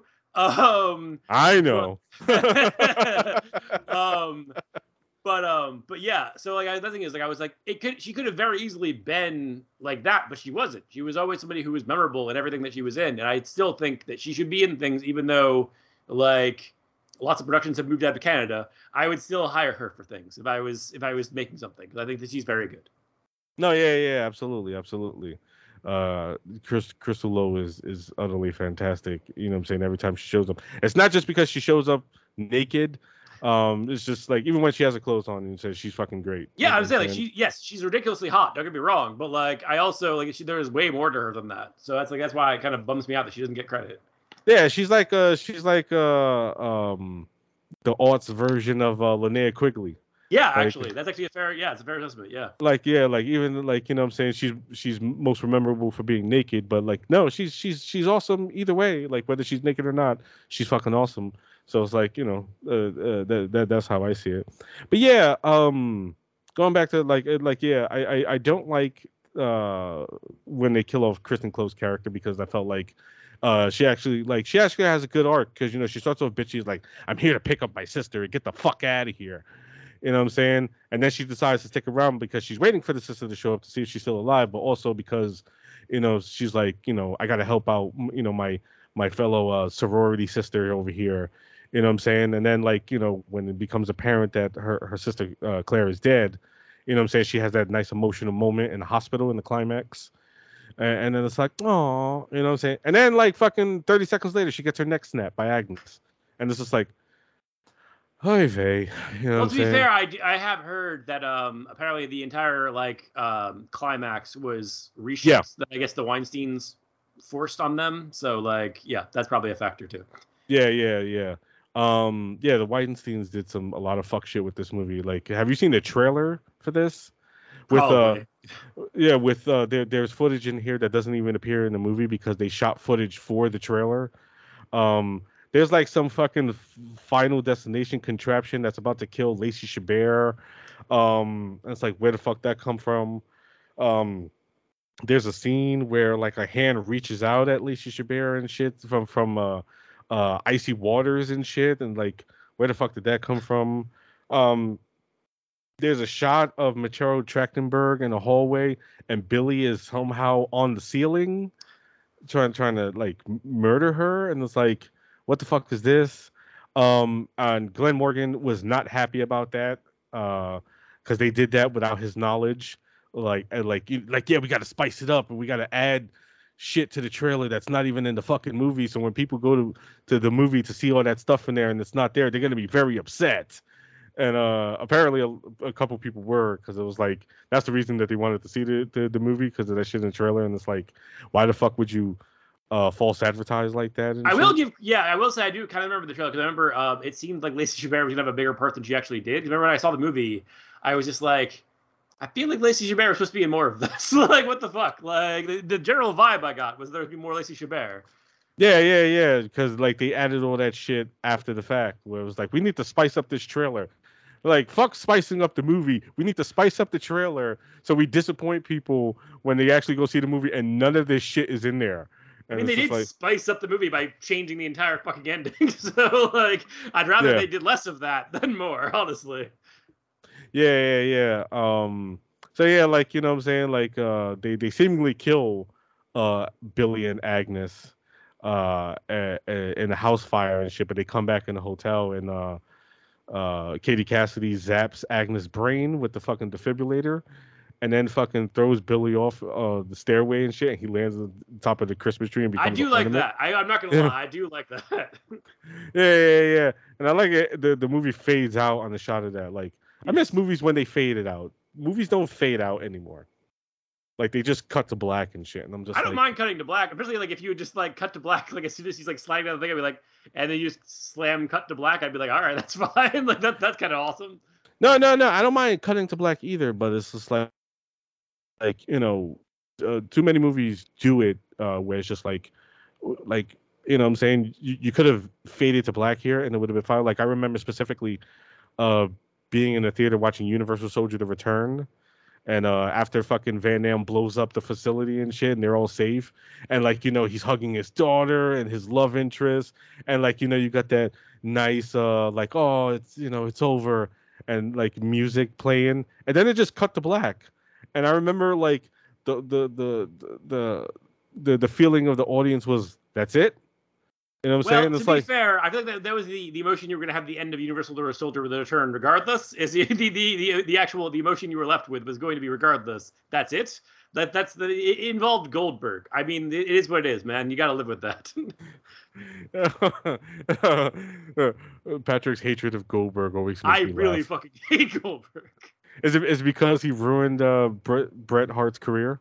That's part of it. That's definitely a big part of it. It's like it just hit, and also just I think he's the worst not the worst wrestler in his position because that's probably Hulk Hogan because fuck Hulk Hogan, but um, in, in terms of like somebody who was like pushed that hard over guys who were that much better than him, still frustrates me decades later. And then it happened again when he was old. Like when he couldn't even fucking do anything without hurting himself. I mean, that was a nice change from him hurting other people for a change. But like he fucking just would hurt himself, but then they would still give him belts. Like they would take belts off of like Kevin Steen, Kevin Owens, whatever, and like put it on Goldberg. Why the fuck would you put anything on Goldberg? Fuck Goldberg. Goldberg's a piece of shit. But no. Tell us how you really feel, Patrick. I do like Santa's Slay, though. I will say that. I do like Santa's Slay. I still say fuck Goldberg in every orifice, but Santa's Slay is a cool movie. Ill. oh wow. Oh wow. But um yeah, yeah, yeah. I, I, just like how they fade out just Billy as a fucking Christmas uh like basically the, the yeah, the Christmas angel on top of the tree. And it's just like, yeah, that's fitting. And then it just fades out to some nice Christmas music. And uh yeah, like just a lean, mean, sleazy slasher machine that this fucking movie is. You know, is unapologetic. Uh, it just comes in and does what it does and just gets the fuck out, and and I love it so much. Just like I mean, I, I don't know if you could call it fun, but I find it fun, and obviously, no, I think uh, it's fun. I, I I think it's fun. Because I also I don't think something being mean spirited or like gross precludes it being fun. Like because there are tons of movies. Like i feel like it's it's very much how you do it. Because like a great example is like for me like haunt where it's like Haunt, I think, is like the perfect on the line of like, this is mean spirited, this is hardcore, like this is all these things, but also there's this like very, very slight like undertone that keeps it very kind of light and fun. Yeah. And like it so it just moves in this specific specific way. And so that's my thing with like this movie too. Is I do think it is it is very fun. Like I do think that that's definitely a fair way to put it. Like it's because it's like I do think it's because also it's funny though because like I talked to you. I mean we'll get to it when we actually get to it. But like the original Black Christmas was kind of like um complete opposite, like kind of swinging back and forth between comedy and horror. And yeah. I think that works really well for that movie. Whereas this movie, I think just tonally, it doesn't do that at all. Where like it kind of keeps this same tone throughout it that yeah. is very like straightforward horror, but also it's very jovial. Like so, it's like it so it still feels very like light and fun, even though it's doing really gross shit. Like because like I, I feel like with with a, with a movie like this, you know, what I'm saying you don't necessarily need to have like moments of outright comedy in it because the tone is like is so mean spirited and so over the top mean spirited that it's just funny. Yeah. Like you know, like I just find it like you know, it's, it's the same conversation we had when we were talking Terrifier 2, where it's like th- that that main set piece goes so goddamn over the top, you can't help but laugh, and it's just like that. That to me, that's you know, uh, this is my perfect example of that where it's just like it's just so goddamn mean and sleazy where you just can't like that that whole shit with the incest it's just like i, I know that's not a something to, to laugh at but it's just like it's so goddamn ridiculous in the context of the fucking the the, the, the backstory where it's just like this shit is just practically a fucking comedy in itself you know what i'm saying Yeah. because it's just so goddamn gross and like it just revels in its grossness you know what i'm saying where you just like you can't help but laugh like you know this is just ridiculous just No, yeah, like- it's, it's it's very punk. I think that's why I do think about it. Is like it's funny that it was made for like reasonable money at like a reasonably big studio because it does definitely feel like something that like would have been made just as easily on a very on a much smaller budget with nobody you've ever heard of, but being the exact same movie. Like it's like Yeah. it's like I definitely feel like the vibe of it is very like straight ahead, like B movie, like punk, yeah like punk rock. right like and i like how like you could pinpoint like exactly like this kind of movie compared to uh uh the original where it's like that one's obviously before halloween uh and friday the 13th and this one is very much after halloween and friday the 13th because you know people like you know you know always point out how black christmas was like es- essentially like first real slasher you know what i'm saying? Because it has all the tropes that you would see in later films um it's just that halloween perfected it but like you know it still does things where it's just like you know you get the sense of it's a slasher but not really because you know it's still doing other stuff. Whereas this one is very much a film that came out after like things like halloween and friday the 13th where it's very much like yeah this is just a straight ahead slasher. Like you know it, it makes no qualms about it. It, it it's very much like got rid of like all the things that kind of like affected uh the original black christmas being just a straight ahead slasher because that one like you know was also like had a mystery thing and it had drama and all that stuff. And this one's just like nah we just got this psycho fucking killing girls and all that stuff and that's essentially what it is in the grossest way killing girls in the grossest way possible and shit and having the grossest shit imaginable in it. And yeah we're just full steam ahead on that and shit. And it's just like yeah yeah yeah yeah um I, I I really do like the original Black Christmas, but like, yeah, this is my fucking jam. You know, this is this is my goddamn jam all the way. You know what I'm saying? I know that causes you immense pain. No, know it honestly doesn't. That thing is like I, I, it's like I don't. It's just like I, at the very least, you you started by saying I like the original, and that's fine because I'm not in the defense. Like it's like I said, told you, I told you before. I was just like when you guys were like basically like comparing it like favorably to the original. I was like, well, now I have to do something. I was just like, whereas like if you're just saying you like something, it's like yeah, don't rock on. Like I was like, there's definitely things about this movie that I do like. So like it doesn't cause me any pain. Like it's just like I just I personally prefer the original, but like I will say of the remakes, like of the, there's a reason that I did, I did always remember it, even though it wasn't my favorite. So it's like there's definitely something to it. Like there's definitely like, there's, I would definitely recommend it. Like there's, it's not something that I would be like, I would say to watch over the original, but I'd be like, if you, there's like one of my favorite things was um, if you ever seen the movie The Lost, um, which I love, but nobody's really seen. Um, at the end of the credits, it's based on a Jack Ketchum novel and the end of the credits is uh, um, if you like this movie read the book. If you don't like this movie read the book. And that's kind of my thing with like black christmas where it's like if you like the original watch this. If you don't like the original watch this. Like i was like no matter what you're gonna get something out of it. Like i was just like i would definitely say that the black christmas remake has a lot going for it. I just personally prefer the original but like Mm. i am no way impugning the awesomeness and like other people's enjoyment of it because I do have, I definitely think there's it's a, it's a solid fucking slasher. Like it's it's definitely good. Like it's like for the time especially where like everything was like coming out so everything kind of became white noise at a certain point the fact that this one held on says something for it. Like that's why it is what it is, and it, it's it is. I do think it's. I just I, I don't like it as much as the original, but I do like it. I do think it is a solid fucking entry of that entire era. Yeah, absolutely, absolutely. And then also, I think it's just a matter of taste. Yeah. You know what I'm saying? Like if you want a classy, suspenseful um slasher, you know what I'm saying? Go with the original. If you want gore and sleaze and just nastiness and, and just complete and utter mean spiritedness all throughout your slasher, you can do no better than uh, Black Xmas. Is, See, is- I want both. say. so that's why, like, I was like, for the longest time, what I would watch as a double feature was uh the '74 Black Christmas and uh Silent Night, Deadly Night, because that way you get both. Where it's just like you get like class, well-made, like horror, and then you get straight ahead meat and potatoes, like 80 slasher, like all in one sitting.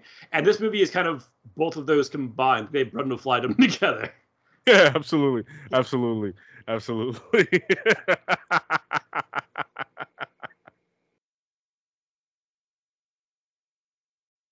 And now it is time for my pick, which I believe to be like the greatest Christmas movie ever made. Um, not only the greatest Christmas horror movie, the greatest Christmas movie ever made. You can say Die Hard and you can be wrong. Um, you can say Home Alone and be wrong. You can say Christmas Vacation and be wrong because the answer is Gremlins, Joe Dante's immortal and wonderful classic that like I have watched probably more than most movies in the course of my life. I've had like a weird relationship with it. When I first saw it when I was a kid, I loved it, but it scared the shit out of me. As an adult, I just think it's fucking amazing.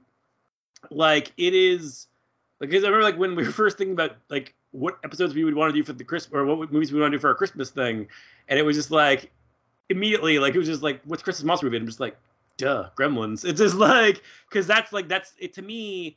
Like it is not only like the best Christmas horror film, best Christmas film. It is one of my like favorite movies in general. Like one of my favorite horror movies, like one of my favorite movies in general. Like it's just like it is as close to perfect as movies get, as far as I'm concerned. Like it is like Joe Dante is one of my favorite filmmakers, and this to me, as much as I love The Howling, this is the high watermark of his career, as far as I'm concerned. Like, um, I just there's nothing about it that I don't think is great. Like from top to bottom, like it's like it's so fun when it wants to be scary. It is legitimately scary, but it also spends a lot of time just trying to be funny and succeeds at that. It has like the best fucking designed like creatures like of that era. I would say in a lot of ways. Like that's why kind of I feel like so many movies ripped it off um, and tried to do their own versions of it, but nobody was successful because it's just Chris Walas's designs were just fucking spectacular. And I feel like that's why it's weird that he kind of got forgotten when they were doing all like the it's like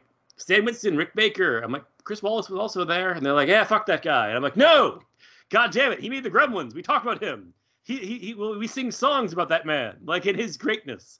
Right. He Um, like the, also the fact that they seem to forget he won an Oscar for The Fly, Yeah. and it's just like, you know, how how the fuck do you forget a man who won an Oscar for his makeup? It's just like ridiculous. But Yeah. go ahead.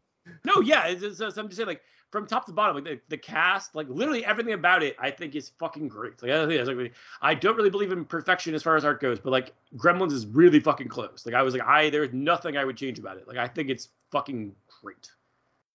Uh, Like, yeah, I, I do too. Although I feel like it's more of an inferior prequel to Gremlins 2, the new batch. I know. I think you were insane for saying that, but yes, we have had this conversation. and It deeply disturbs me.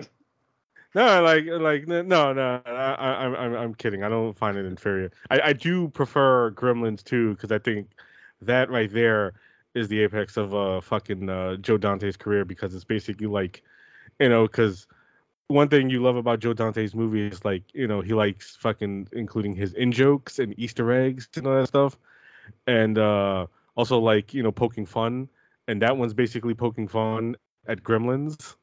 You know what I'm saying? uh, like and, and just everything in between and shit. And like, I, I love Gremlins 2 so much, but I, I refrain from saying much of anything because I definitely want to talk about Gremlins 2 on this show because I love that movie so much. But like, yeah, I, it, it it it made sense to do this double uh with this one Black Christmas because uh they're both Christmas movies and they're both mean spirited as fuck. Uh, obviously, obviously, uh, Black Christmas 06, uh, Black Xmas is uh, a lot more mean spirited, you know. But uh, I, I love the fact that this and Temple of Doom were like combined in getting the PG-13 rating created because this is a PG rating and that's fucked up if, if you watch a lot especially especially the uh the the kitchen fight between uh the no, moms no, and the no. That gremlins is yes, that is true. But when I was a child, I saw this when I was four, I remember, and um, to this day, it still like brings up sense memories of um, because it scared me as much as Nightmare on Elm Street did, which was the movie that scared me the most when I was a child. Um, but like the sequence in the school, um, when like basically from the second the the gremlins hatch and the teacher um is trying to coax out the gremlin and Yeah. ends up getting murked by the gremlin. And then the gremlin is like playing cat and mouse with billy around the school. That scared the fucking shit out of me as a child. So to this day like i still have like a sense memory of that like whenever it plays like there's part of my brain that is still terrified because it scared me so fucking bad as a child No, yeah, yeah, that that scene is is is is incredibly uh suspenseful, uh, intense, and all that stuff. But the the the kitchen the, the the kitchen fight between moms and the gremlin is just like kind of like disgusting, especially when she throws it in the fucking microwave and it explodes. Like, and I I think that right there was the moment where parents were just like, "Oh, Spielberg, what the fuck, man." you know what I'm saying? Like what what is this and shit? And then uh coupled with, you know, uh, the shit that happens in Temple of Doom, they were like, Oh come on. You know, we're taking our kids to see this and and this is fucked up. And it was like, all right, uh well well, I guess we'll add another rating, which shows how powerful Spielberg was at that time, where he just like, yeah, let's just do another, add another rating. You know what I'm saying? Make it all f- better. And uh, Hollywood was just like, okay, whatever you say, Mr. Spielberg. Well, Temple Like, of Doom also, I think I've told you before, I couldn't make it through that when I was a kid. Like it was the first time I tried to watch it as a five year old.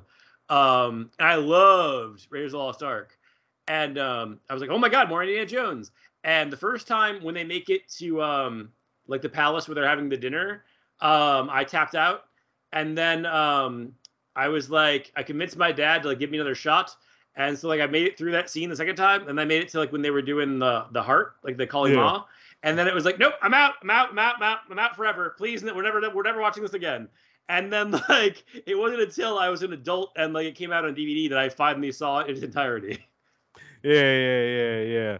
Um, which is which is funny to, to me because uh, Temple of Doom was actually the first Indiana Jones movie I ever saw.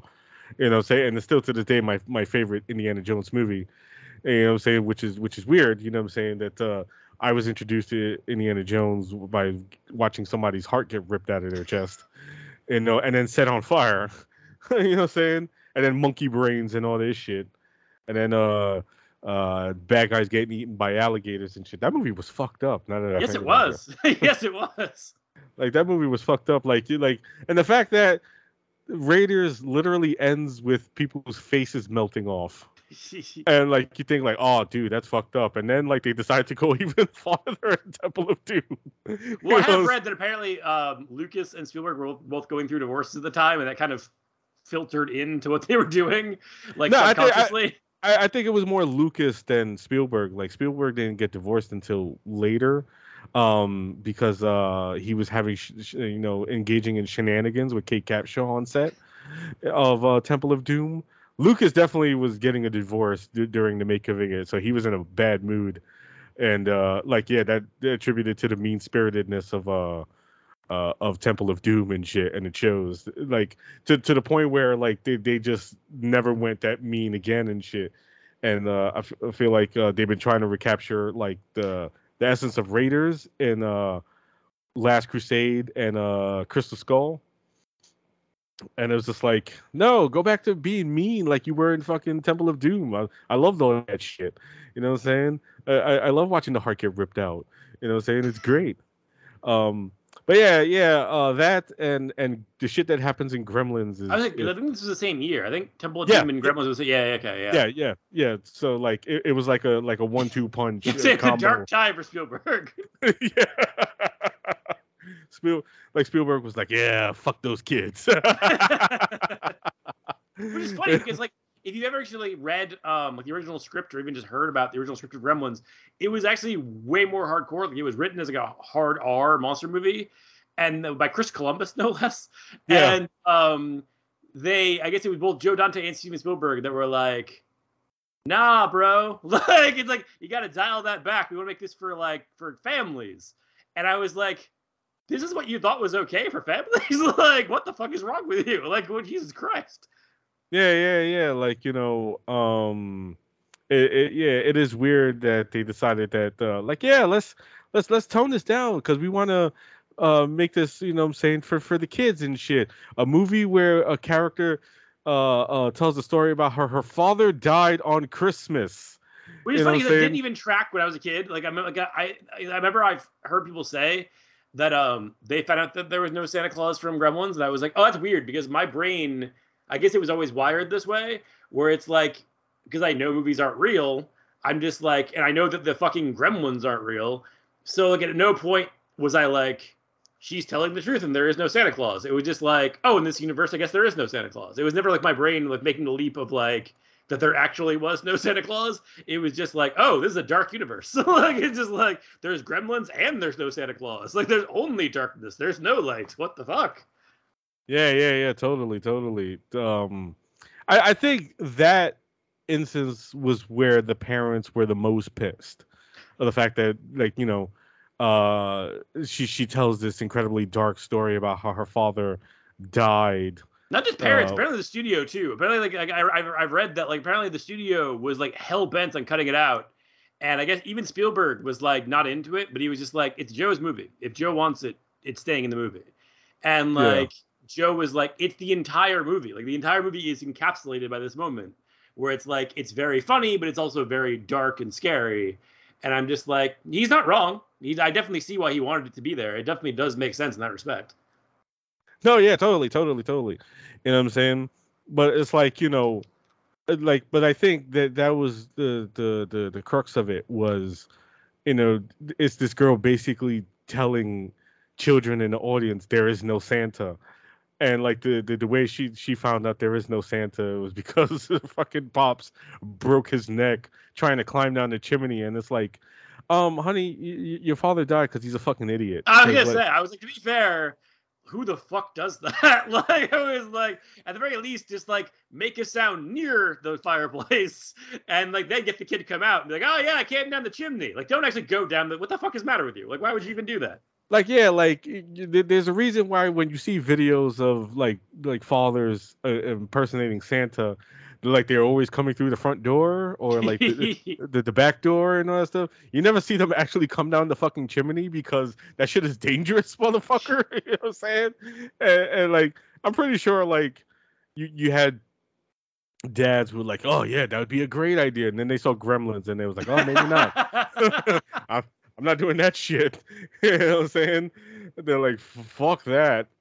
You know, but like, yeah, like parents, I think were just pissed. You know what I'm saying? Because like, you basically, you know, you got Spielberg in here who just fucking made uh uh ET. You know what I'm saying? This this wholesome fucking movie and shit. That you know, I trust him. I trust him to bring my kids to and shit. You just and then you just told them that there's no fucking Santa Claus because this guy broke his neck for being a fucking idiot what the fuck, Spielberg? And he was like, yeah, yeah, I kind of, I kind of went too far in places there. you know what I'm saying? And it's like, hey, you know, I wonder if that had to do uh, with him not putting his. I mean, he is listed in the credits of Gremlins too, but you know how this movie opens with Steven Spielberg presents Gremlins, and then in part two it's just Gremlins two and shit. There's no Steven Spielberg presents. Well, I like, think because this was the time when like um he had a really much firmer hand, like because it's like by that's why there's there's there's still the argument to this day, which Oh, is yeah. bullshit, but the Mhm. poltergeist argument of like who directed it, and also um because you, when you you you can hear it in other things like used cars. Um, you can hear about it um in um oh, I mean like in like uh Goonies. Um, Yeah. where like he would just like he would shoot certain things and um because he was just like and i don't think it was him being like this director doesn't know what they're doing i think it was just like him being excited and like so he just was like oh i know i know how to do this and so he would like try to do it and, and if nobody stopped him which whereas i think this was and i don't know for sure but as far from from the look of the movie it definitely seems like all of it was shot by joe dante because it always it all has that very joe dante flair to it where mhm. it's like 'cause the thing that Joe Dante I think does better than anybody is creating like a heightened reality Mhm. um, in his movies. Like there's a very cartoonish quality um, to all of his like compositions when he shoots things, um, like a very artistic quality. And um, so I definitely think this was during the era where like Spielberg had a firmer hand, but also I don't think um, I don't think he took over at any point in this movie. I never heard of it. Um, whereas I think by the time that uh, New Batch was coming out, I think he was kind of doing his own like whatever, just like he'll he'll he'll like stay on as a producer in the terms of like I will have my name on this thing and I will get some money on it, but like I don't need to be there. Like I don't need to go to the set. Like it's just like I have my own shit going on. Like it's like I think when they did uh, Gremlins 2, I think that was the same year as Last Crusade. I want to say. No, Uh, uh, oh, Last okay. Crusade was 89, Gremlins 2 was 90. Oh, okay. Well, okay, fine. But they were still very close. So I mean, like, Yeah, I'm yeah. sure he was probably like, "Yeah, you guys have fun over there. I got, I'm doing my own thing over here." Like it's just like you, you guys, you guys have fun. Um, Joe, love you, buddy. And it's just kind of like whatever. But like, so I definitely think that was kind of definitely a factor more than anything else. But I do think um, the vibe of it is definitely Spielbergian because um and you can definitely feel that aspect of it because that was kind of the thing that Spielberg did bring I think to Poltergeist and um to Goonies and to this um where it's even like Transformers um is where it's like because you you don't see it when he's not there but you definitely see it when it is there but he has a very like sentimental quality that kind of imbues his work a lot of the time. And um, so it's like the stuff that he even the stuff that he like produced and had a firm hand in you could tell how firm his hand was by the fact that like it has that quality that kind of seeps into it even though it's not his movie. Like so it's like i definitely feels like joe's movie but also i feel like it's definitely you know spielberg was there because of how sentimental it feels like because it's like i don't think that would have been there otherwise like because you don't even like gremlins 2 doesn't feel that way like Yeah. they i mean it's it's i mean granted gremlins 2 is a lot more of a cynical movie anyway but still like i don't feel like that's a factor as much It's it's like Gremlins to Gremlins 2 is kind of like um Batman and Batman Returns, where it's Kinda. like yeah, where it's just like you see Joe in it, but like yeah, you definitely see um Spielberg in it, especially in like the you know the the, the portrayal of the family, you know what I'm saying, all like that sentimental stuff and shit. Whereas Gremlins 2 is just pure Joe. Yeah. Like, you know, they just let Joe go nuts, you know what I'm saying? And I think it was because, you know, Gremlins was a big hit for them. Yeah. And uh they was like, Yeah, we need a sequel. And he was like, I, I don't want to do this shit again, dude. Like like yeah apparently shit- working apparently chris walas despite making some of these great fucking designs apparently those were a fucking nightmare to work with Yeah. which is why I think it's funny. Like, um, I my whole life I was like always really upset by the whole thing where um they're throwing the darts at Gizmo, and then I found out that was like a thing they added in because they fucking hated that puppet so much because of how often it broke down. and that was basically the crew like basically taking shots at the puppet. So it's like it's the Gremlins taking shots at Gizmo, but in reality it's the crew taking shots at that fucking puppet they fucking hated so much. Yeah, yeah, yeah. Like, and, and that was the reason Joe didn't want to do it because he had it was a fucking nightmare working with the puppets, and he was like, I don't want to go through that again. So they was like, all right, so we're just gonna go off without you and make our own sequel to Gremlins. And he was like, all right, go ahead, God bless, you know. And he went off to do Explorers and the Burbs and and, and all this shit, and they just could not get a fucking sequel to work. You know what I'm saying? It was like, finally they they relented. It was like, come on, Joe, we want to make a sequel to Gremlins help us out. You know, come on, like, you know, uh, we'll let you do whatever you want. All right, fine. You know what I'm saying? And then uh, I think they regretted that decision because, you know what I'm saying? He did exactly everything he wanted, which was make fun of gremlins. Well, I mean, was it's also just like I feel like I mean the reason it didn't work is because like I do feel like Joe Dante has a very specific style Oh, yeah. I don't think you can replicate. Like I don't think anyone else can. Like I, that's why I, I if you like we're living in the IP age currently, and they still haven't really done like any attempts to even try to like do anything with Gremlins really, except for like a Mountain Dew commercial. yeah. Um, and I think that's in large part because they know that they can't. Like, I feel like Joe was the only one that could do this. Like, it's like because yeah, that's I also like that that's part of also why I don't think Spielberg had as firm a hand on it is because like I don't think even Spielberg thinks that he could do what Joe does. Like, I I think that like if I think Spielberg is a smarter filmmaker to know that if he tried to put anything of his own in there, it would stick out against it because Joe's style is so specific. Yeah. And it's beautiful. Like I, I think like he's one of the underrated filmmakers of all time. And as I said, the, the jump, like this I think is his best movie. And like it just it's it's so fun, it's so dark, it's so fucking funny. Like it it's so weird that it's all these things. But I do, I don't think it would have worked had it been anybody, even Chris Columbus, like who became a director on his own. Um, I don't think could have done anything even in the realm of what Joe did with it. Like, it's, I think it would have been a much lesser product if anyone else had tried to take it on. I don't think it would be the iconic thing that it is. It's because Joe Dante is so goddamn good and has such a unique voice that this fucking works, and why Gremlins 2 works. It's because it's it's because Joe Dante. Like that, that's literally Yeah. the reason. Yeah, yeah, like you know, uh, like and uh, I, I was just thinking about it. Um, like you know, I know they've been trying to fucking get a third film, uh, off off the ground for a while and shit, and it's like, yeah, please don't because you're definitely not getting Joe back. Because I think I think he just refuses to work with Warner Brothers ever again after uh, what happened with um, uh, Looney Tunes back in action. Uh, that was a fucking nightmare to shoot for him and shit. Like he only did it because uh, he hated Space Jam so much. you know what I'm saying? And he wanted to bring some respect back to the Looney Tunes characters. You know what I'm saying? And like, but that was a nightmare to shoot. And it was like, you know, uh, I, I could just imagine him trying to fucking call him and shit. And he's just like, immediately just hits, you know, fucking decline call.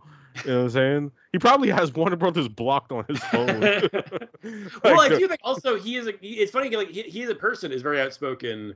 So like I feel like they wouldn't even have the balls, just because like it's like if you ever watch him on like anything like Hundred Scariest Movie Moments or whatever, like things like that, he's always the guy who's like, like I remember there was like one thing that I love where there was like I can't remember what movie he was talking about. I want to say it was like the Munster or something. I can't remember what it was, but there was like a where they didn't do it in black and white because they were like, "Oh, kids don't like black and white." He's like, "You know what I say to that? Fuck them." No, no, just like I was just like, it- it- God Oh, bless yeah. that man. Bless Yeah. that man. he he was talking about uh, Psycho when they made Oh, the yeah, yeah, yeah, okay. Gus, Gus Van Sant did his remake, and it was like, oh, they made it because kids won't watch things in black and white. It's like, fuck them if they don't watch black and white. and I'm saying, like, like, yes, I fucking love Joe Dante so much. Yeah. You know what I'm saying?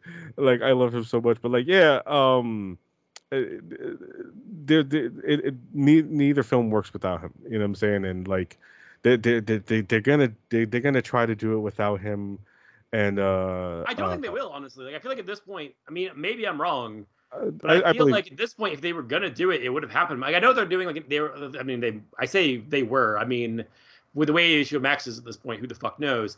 But um, they were doing an animated like show um that was a Gremlins thing. Um, but like I don't think that they're gonna even try to do a third movie. I mean, it doesn't seem like they're gonna. I mean, I feel like if they were going to, they would have by now. Because like at this point, I don't know if I don't know. I mean, it's weird because it's like it is still so iconic, but it's also something that I feel like feels very of its time. Like it feels very like 80s.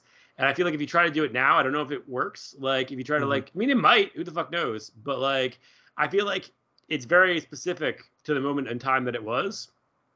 And also it's kind of also the opposite where like it feels almost out of time. Like it feels like it could take place in the 60s. Like, like it's like there's there's so many weird things in the movie. Like I, my favorite thing is um which actually I've like I've heard about that it was like it was basically a script thing that kind of whatever.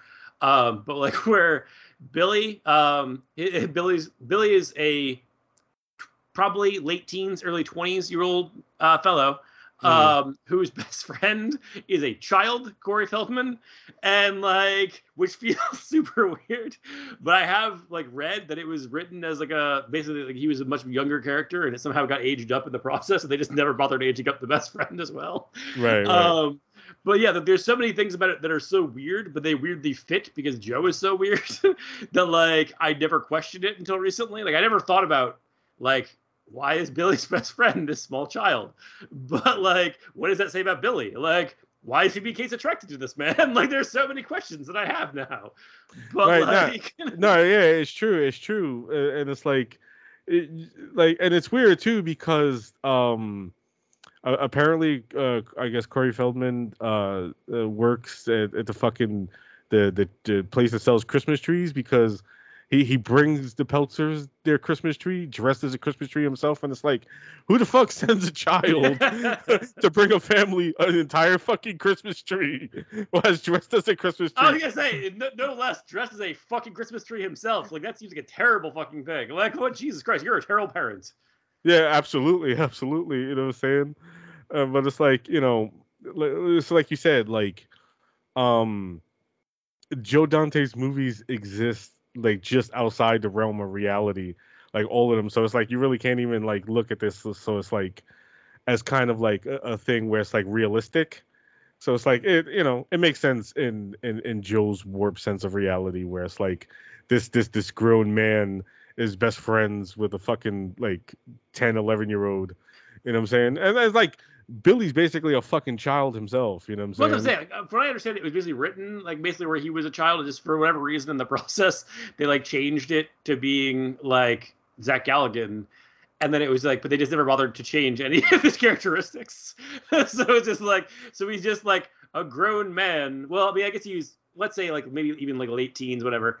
Um, but like a, like a, grown person, uh, fully grown human being, uh, that's like very childlike. I guess is the best yeah. way to put it.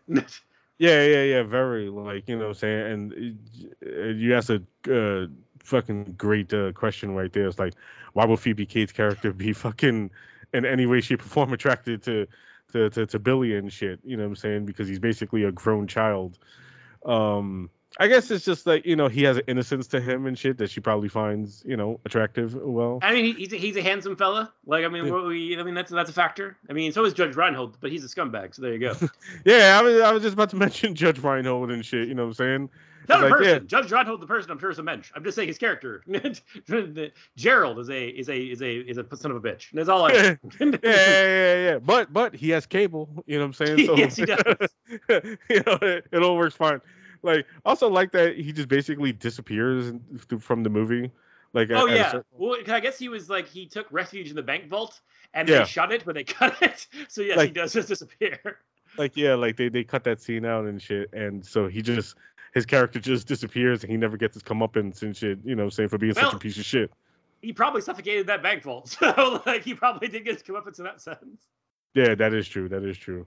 Um, I also like that it feels like um it's weird that uh, uh, the of course the late great Dick Miller is is is in this, you know, which was uh, Joe Dante's basically good luck charm. Yeah. Um. And um, but uh, Dick Miller's character is like a horrible racist. You know well, what I'm saying? I mean, yes, but I don't. I mean, it's like I feel like he's only racist when he's drunk, which I bet people who do that before, I, who other people who do that, and I don't think it's a good quality, but I definitely like I at least you keep your mouth shut, like you know it's wrong. So like that's that's that's a, I, I'm somewhat like I'm not excusing it, but I'm like. Yes, you are. Don't don't, don't, don't don't make excuses for for Dick Miller's horribly racist character. You know what I'm saying? Like he, he's a horrible racist, and you think he gets his comeuppance, and for some reason, he gets crushed by a fucking uh, bulldozer. Well, he almost died on camera. You can still see it to this day. It's fucking hilarious. Well, not, I mean, it's it's hilarious now. It's because it's fucked up. But um, when he's going into the house and he's like pulling the door. The bulldozer is like the, the way it's like wedging the tree. So like literally if he didn't get in there the bulldozer would have fucking killed him. But it's like he just barely makes it in and that take is in the movie. And i'm just like you almost killed dick miller on camera. Like jesus christ.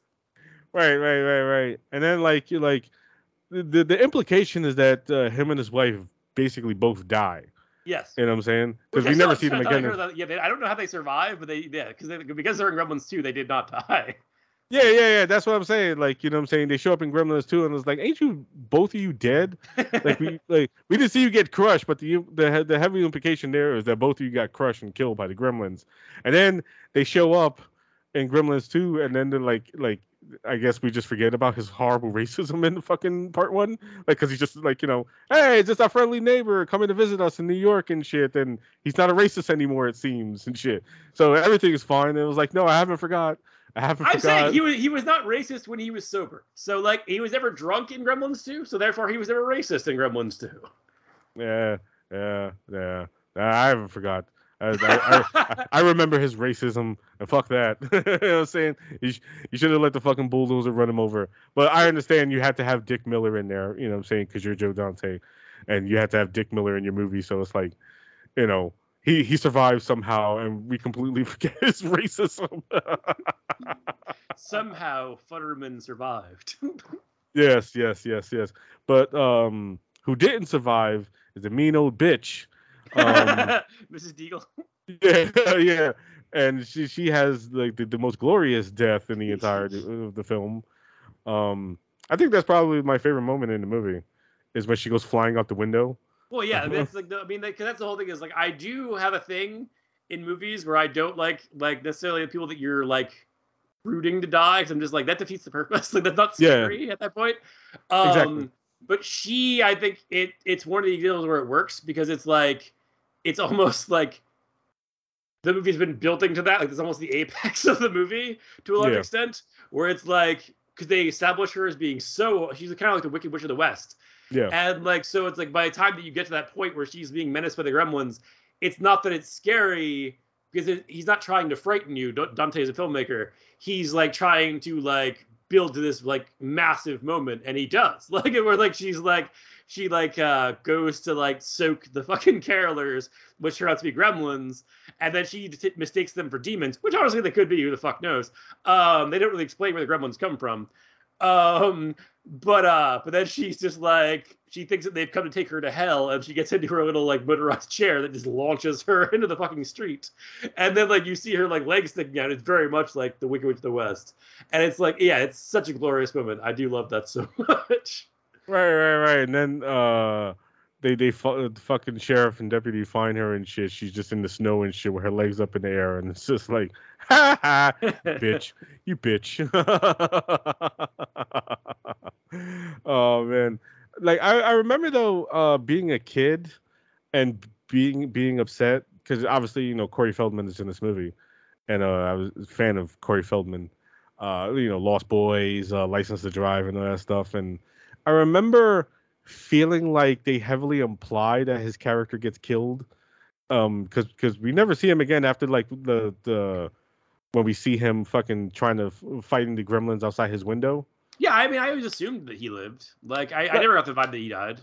Like like no like now like I was like oh he he, he probably lived but uh, I remember being a kid and just like the fact that we never saw him again I just assumed that he died and they killed him and I was just upset by that like oh you killed you killed one of the Frog brothers Uh, that's not nice you know what I'm saying And, like I, don't- I don't know I was a child I don't know what the fuck I was thinking but like I, th- th- that that was my my whole thing was is I thought they killed Corey Feldman in the movie and shit you And I was- bastards! yeah, like I was, I was very upset by that. You know what I'm saying? I was very upset by the notion that Corey Feldman is now dead. But um, no, I am pretty confident they killed uh the guy from Breaking Bad and the sheriff. Like, I'm Oh, very uh, confident they didn't survive. oh yeah, yeah, yeah, yeah. They're, definitely dead. Um, the, the the that the way that car overturned and all that shit. I mean, like, and like the the, the truck also like that that they crash into, and it goes crashing into the storefront, and like it cuts to the gremlin, and like obviously there was an explosion, so you never get the sense like what exploded the truck or their overturned car. I just assume probably both of them exploded. You know what I'm saying? So it's like, yeah, the, they're probably dead. You know what I'm saying? Like, you know, I'm everybody. very confident that they're dead. Yes. I like how you I like how you you uh um noted uh Jonathan Banks as uh the the Breaking Bad guy. Um uh you know what the the, the great character actor Jonathan Banks. I I Uh, don't. I, I, I, what's funny because he had kind of gone away from like because he was in like um 48 Hours and this and um Beverly Hills Cop. Cop, And- yeah. Yeah, and then he like lost his hair, and I didn't see him for like decades, and then he showed up in Breaking Bad. So now I'm just like, oh, the Breaking Bad guy. Yeah, yeah. yeah, yeah, yeah. Um, yeah, he's definitely dead. Uh, his character and shit. Um, let's also note that uh, we were talking about Billy Peltzer for a minute, but let's also note that uh, uh, Billy Peltzer is a fucking idiot. Well, yes, but again, we, we we've already established he was basically a man child. What do you want? Like nobody's arguing he was an intelligent guy. like no, but it has to be noted he's a fucking idiot because uh everything that happens basically in like the third act of the movie, like when the gremlins basically overtake the town, is it his fucking fault? Yes, but the thing that I didn't for like years, for years, I didn't grasp it that like Gizmo is actually the freak because that is their life cycle. they're literally they they they they they it's a caterpillars to butterflies. Like they start out as Mogwai and they become gremlins. And that's the end stage of their life. And like so not following the rules because technically the rules don't make any sense. Because like I remember that that was that kind of I figured out years later, which is like they said like the biggest rule of being you don't feed them after midnight. It's always after midnight. Literally, like that's every day starts at midnight. So it's like it's literally always midnight, unless you're feeding them exactly at midnight for one second and then taking that food away. Like it's always after midnight. So like that's the whole thing is like they have to become gremlins. So like I don't know how the fuck Gizmo even survived because like he clearly couldn't eat anything ever. Like they don't show him eat anything. I don't think. And it's like because that thing is like that's the, the the rule doesn't really make any sense. And they did trick Billy. Like so it's not like Billy Billy was trying to do the right thing and follow the rules it's just like they tricked him and fucked his uh, clock up. So he thought that he was feeding them at a reasonable, well, 11:30 is a reasonable time, but like he thought he was feeding them before midnight at least. And like, yes, that went sideways on him. And yes, technically it is all his fault, but they did fuck him. So like, it is technically still the gremlin's fault. No, I'm not talking about that. See, I'm talking about when oh. there was the, the gremlins in the pool. Oh yes, no, that yeah. I mean, well, I mean, like, I like mean, he knew at that point. There, yeah. I mean, like, at that point, he. I mean, Stripe does it of his own volition, but it also is funny. Like, the snow doesn't affect them. like, snow right. is just it's just water. So like, that's weird. Like, there's a lot of things that I'm just like. But at the same time, it's, it's even Joe Dante has said like that's why they make fun of the rules in the second one because yeah. like of course they don't make sense. They're just it's just fantasy rules. Like it doesn't matter.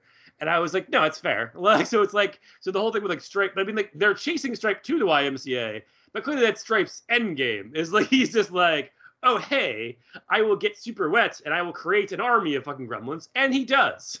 So like, it's still Stripe's fault. It's fuck Stripe. No, like, but but but here's the thing. Like, Billy should have been smart enough to know that, like, yeah, let me not fucking throw him into the pool because they multiply that way. Like, let me do something else. But no, he he does exactly what Stripe wants, throw him into the fucking pool. Hence, Billy Peltzer is a fucking idiot. Yes. Well, I'm not, I'm not, I'm not arguing he is not a fucking idiot because he definitely is a fucking idiot. But like, it's like the other thing is, I mean, Stripe is well. The thing that's also funny is um because that's the, like the thing I said about Gizmo being the freak because it wasn't meant to be like the original script. It was that Gizmo turned into Stripe. Yeah. And I guess it was Spielberg. That is the, the one instance of like Spielberg having a really firm hand was I guess Spielberg vetoed that and he was like, no, like we're keeping Gizmo Gizmo. He's so cute. Like we can't get rid of him. So yeah. Stripe will be his own thing. And I was like, see, that's the one thing that's, that's funny because it doesn't make it makes the whole rest of it not make any sense because then Gizmo is the one caterpillar that refuses to become a butterfly. But like otherwise, and I still love Stripe. Stripe is fucking awesome. Like I think Stripe is one of the great film villains of all time. No, yeah, uh, but it, it's it's it's weird how Gizmo is the only uh nice Mogwai. Yeah, because like again, he, he's a freak. He's a freak. Absolutely, one hundred percent. He's the freak of the Mogwai. Yeah, like because because when like he, he spouts other Mogwai, you know they're all fucked up. You know what I'm saying? Yeah. They're they're all fucking mean and nasty and shit. He's the only one that remains nice. You know what I'm saying? And, and it's just like like I like yeah I guess that makes sense. He he is the freak of them. You know what I'm saying? So it's like it honestly might be why he was in the junk shop in the first place. Is it's like he is the one example of a Mogwai that isn't a piece of shit. Like we must keep him safe forever. Yeah, yeah, totally, totally, totally. Um, I I, I would like to talk about because uh, Spielberg does make a lot of sense where it was just like Gizmo is the hero of the film. You know what I'm saying? So it's like, yeah, we can't have him turning into the mean, nasty stripe and shit, and then fucking uh, him and Billy have the fucking climactic confrontation and shit, and then we basically murder Gizmo. You know what I'm saying? Who is now Stripe? You know what I'm saying? Because Gizmo is cute and all that stuff. Uh, you know, shout out to Howie Mandel and shit for bringing uh, Gizmo to life with his uh, his uh, voice acting. But, but also uh, shout out to Frank Welker with the yeah kiss Gizmo. like that man does brilliant fucking work. Oh, uh, Frank Welker is just the greatest.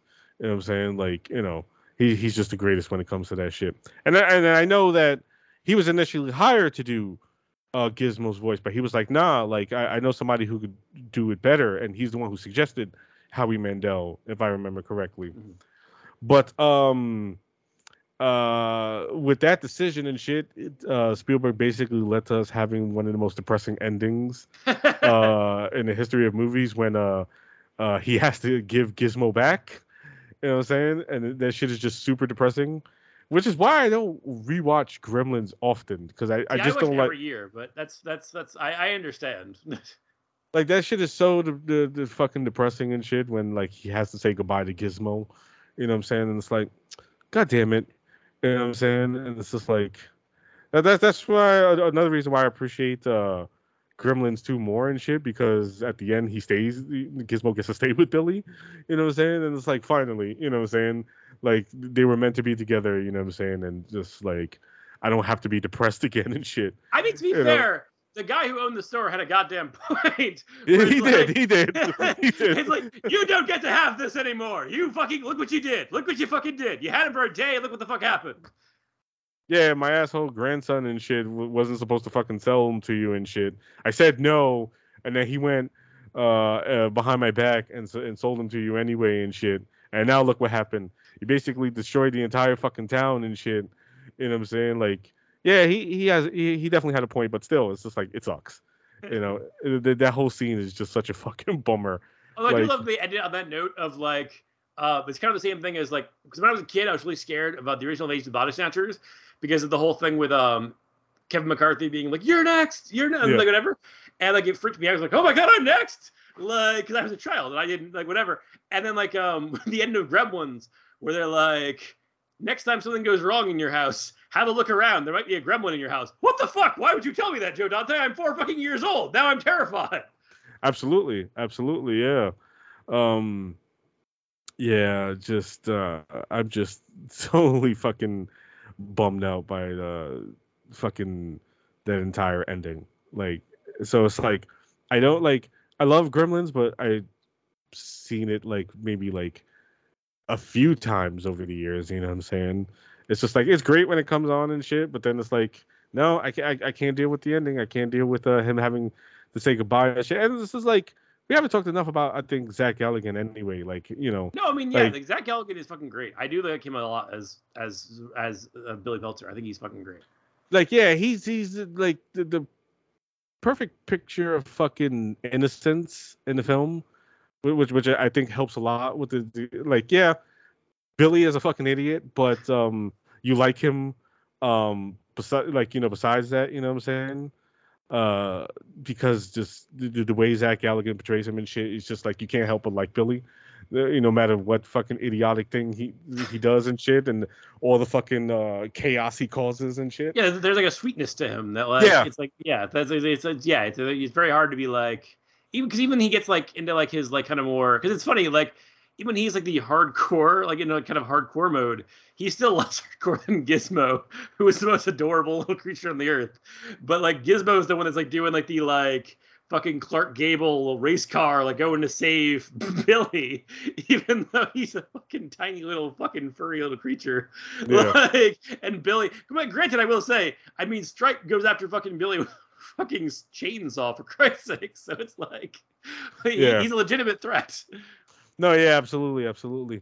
I actually, um, I won't say I met him, but I actually saw uh, Zach Galligan on the subway once. Uh, he uh, was riding because I was I was going to Manhattan into Manhattan for for work, and he was sitting right across from me and shit, and I was just like, "Holy shit, is that Billy Peltzer?"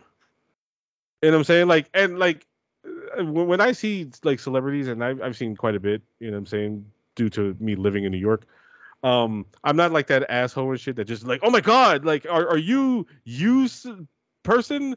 Uh, sir ma'am and shit? Oh my god you know what i'm saying? Like i just they're just regular people so like i won't bother them. So i, I didn't say anything and shit but uh because he was just sitting there chilling and it looked like he was like he was in deep thought. So like i didn't want to just go up there and say anything and like ruin his concentration or anything no yeah But, I uh, completely get that because I had the same thing with like uh, Michael Richards used to come into the store I worked in in Saratoga because I guess he like had a place in Saratoga and everybody would like fangirl over him and he would go away from them like everybody that I worked with would like fangirl over him and he would come over to me just specifically because I treated him like a normal human being. Because I would just like, yeah, what's up? And like I would just like bring his shit out and just like send him on his way. And like everybody else would be like, Hi, how are you? And just like, and I was just like, I was just like, that's not the way a human being wants to be treated. like nobody wants that. Right, right, right, right, right. Um, So I just I just let him be, you know, and stuff, and uh, he got off on his uh, uh, on his stop and shit. But uh, like you know, that's that's my uh, whole. Uh, I met uh, I kind of sort of uh, met uh, Billy Peltzer on the subway once. I also like uh, encountered uh, Peter Scolari like that. Um, we were I was on the one train and he was standing right in front of me and shit, and I'm like, holy shit, it's one one of the bosom buddies. Um, I, I didn't say nothing to him, although I, I now I wish I had because uh, he has since passed away. You know what I'm saying? So uh, like yeah, like that, that, that happens a lot. Uh, I've met uh, what's his name? Uh, H. Jon Benjamin. Well, I didn't meet him. Like I just literally sit there and just like, oh, that's this person. Okay. Um, you know what I'm saying? I let them go about their day. Uh, Paul Giamatti, uh, I saw on the train on on the two train.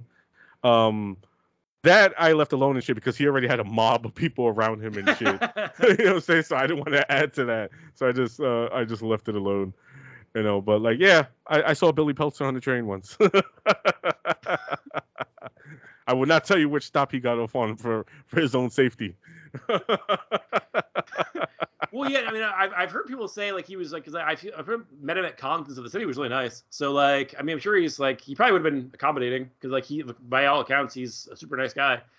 Um, I do think yeah, like in the movie I think he is very good. Like I think that like it's because he kind of checks a lot of boxes, like where he is like handsome, but he also has like this very kind of sweet and innocent quality that kind of make that character work um, in a way that like I don't think other more famous actors might have been able to pull it off. Yeah. Um, and so I think he's really good. Plus, I think he has a lot of really good chemistry with Phoebe Cates, um, who is also very good. Like I think, yeah, yeah. I think it's also funny. She's in a lot of ways also much more badass than Billy um, when you really break it down. Like, cause she's the one that fights hardest against the Gremlins, other than Gizmo. and I'm just like, wow, Billy Peltzer is kind of a bitch. Um, like, Christ, fucking Feldman, who was an actual child, who was like doing more against the goddamn Gremlins. Billy has like one good hit with a fucking sword. That was kind of the extent of it. Um, but no, like Phoebe Cates is also really good, I think. Um, because like that's the thing is like the most famous scene in the movie is that monologue. Yeah. And it's because of how good she is at delivering it that it is so memorable, I think. Like, and the reason also that like Joe Dante could fight for it to be in the movie as hard as he did, because like it's because of just how well she does it, like how, how good her performance is. And I mean, across the board, like I think the whole movie, like I think that she's very good because she has a similar quality where she's like, she's fucking adorable, but there's also like an inner strength like to her that I think yeah. is interesting. Like you know, you know, I just realized, like I don't know how I forgot this, but I just realized that uh, she's in this uh, with Judge Reinhold, and uh, yes, their, re- their reunion from Fast Times. You know what I'm saying? Yeah. And, like I, I completely forgot, like she shares a sheet with Judge Reinhold, and it's like I wonder how weird it was and shit that their last movie he was masturbating to her in the fucking bathroom. You know what I'm saying? It's like, oh hey, it's nice to see you you again. You know what I'm saying? And it's like, I told I, t- I just totally forgot that that uh, they were in fucking Fast Times together previous. Oh no, to yeah. I, I, tend to watch like I, I watch Gremlins annually, but I watch Fast Times a lot too. So I've never, yeah, no, I've always been keenly aware of that. I'm just like, that's cool. I mean, I also I do think it does bum me out that she like kind of like re- essentially retired like the early 90s yeah because like i think that she, i still think that she's fucking great like I, I feel like i don't i don't think she ever really like gave a bad performance that i can think of and like but at the very least i mean the fact that like the body of work that she did leave behind is so good is at least something like i think that's kind of cool like that she like like she still like lives eh, that's why it does kind of bum, bum me out like a lot of people were like their their go to is just the, the fast time scene. I was like, she's more than being like half naked, dude. Like it's just like it's like I'm not, I'm not saying that scene isn't great and that she isn't like beautiful. All of that is true. I'm not saying this is not true, but like there is more to her than that. Is like my only argument that I would make is like that I think she's actually legitimately good. Like I always liked her. Yeah, like you know, fucking, she was in Drop Dead Fred. You know what I'm saying? Yes, like, she was. Like that, that that's like you know a lot of people have go tos for Phoebe Cates. Mine will always be Drop Dead Fred because I love that movie. You know what I'm saying? Like yeah, yeah. I think the last thing she did was uh uh she she she made uh, like an appearance in this movie that was directed by uh, Jennifer Jason Leigh and Alan Cumming, and she only did that as a favor to Jennifer Jason Leigh, uh, her co-star from Fast Times. You know what I'm saying? But like yeah, she is essentially retired. You know what I'm saying? Because uh uh, she she got married to Kevin Kline, and you know they started a family, and she just decided that you know, hey, let him go out there and make uh, the big bucks on Wild Wild West while I sit here and raise the kids. of all the fucking things. Oh no. and I saw that in theaters, man.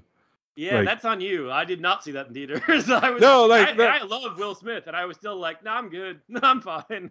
No, like see what happened was that we I've told the story before, but me and Mac actually went to the theater to see try to see Eyes Wide Shut, and it just it, it, it wasn't playing in the theater we went to, and we just didn't like you know we came all this way let's just see something, so the decision we made was Wild Wild West, and it was just like, yeah, we should have just went f- back fucking home, you know what I'm saying? This this this this was pointless, you know what I'm saying? Uh, but like yeah, uh, that's how he bring home the big bucks to Phoebe Cates, you know what I'm saying? Making great pictures like Wild Wild West. nah, Kevin I mean- is a great actor. I was gonna say he, he Academy nominated, Academy Award nominated. Actually, I think he won for um, Fish Called Wanda. Um, so I think he's Academy Award winner.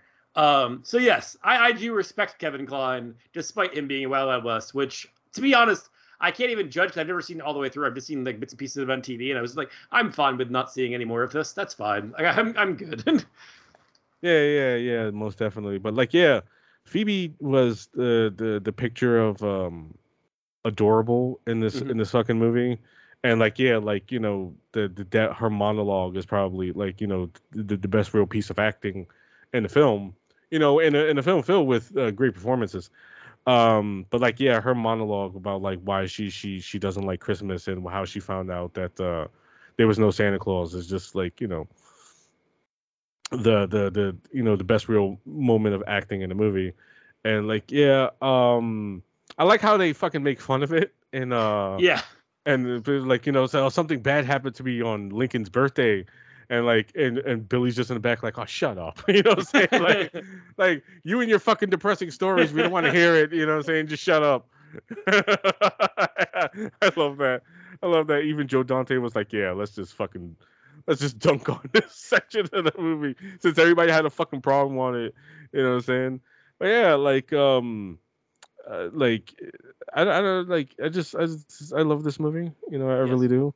Um uh, you know depressing ending notwithstanding you know I think I, I don't know. I, I I feel like it's I, I don't mind the ending. Just the I don't know. It's like it's like the thing is about be- being like as close to perfection as I can picture is like even the things that like are like like like the things that are like I feel like a certain way about. It's still parts of this whole, so I can't really like judge them separately. Like it's like it's like I can't judge the ending because like it's part of Gremlins and Gremlins is fucking amazing. Like it's just like so it's like it's like it's weird because it's like it's like taking like a, like a painting and being like I don't like this corner. It's like no no no like th- this fucking painting is the thing. Like so it's like to me like that's my thing with Gremlins where it's like it's just so fucking great. Like I just there's like it's I almost feel like it's in some ways kind of almost underrated because like I whenever I talk about like being my favorite Christmas movie and stuff, people are like, oh blah blah. I'm like, no, dude, stop. Like it's, it is a Christmas movie. It is great. Watch Gremlins again. I'm telling you that you will be enthralled. Like it's like it's it's fucking it's it's literally it's a classic for a goddamn reason. Like it's it's Yeah. a fucking masterpiece. Like I genuinely still think like as great as Joe Dante's career is, I think this is the high point. And I think honestly of the things that Spielberg produced, this is still one of the high points. Like I think like it's just fucking great. Like it is just beautiful. It is just wonderful. It is just there's nothing there is not enough good things I can say about fucking Gremlins. I just think it is literally one of the greatest movies ever made. Absolutely, absolutely. Uh, uh, also got to uh, add that uh, it led to having its own like little genre of like uh little little crazy monsters because then there came critters and ghoulies and To be fair, munchies. I have heard, and I don't know if this is true or not. This is just Stephen Herrick's word. Um, that I guess um, Critters was conceived about the same time as Gremlins, and they actually had to like do stuff to make it less like Gremlins because they knew they were gonna get compared. But like, when they saw Gremlins, they're like, "Oh fuck!" they were just like, so it's like that. I don't know if it was a ripoff. The other ones you mentioned absolutely were ripoffs, but I still loved it anyway because I liked I like monsters, so like you throw a tiny monster in something, I'm still happy. Like I don't care that it's ripoff. Being ripoff is irrelevant to me. It's like uh, it's, it's basically like a franchise, but like instead of an actual sequel, you just gave me a different thing that's the exact same thing. That's fine. I'll take it. I will happily accept that gift that you have given me. Yeah, absolutely. I mean, you, you could probably put uh uh the gate in there.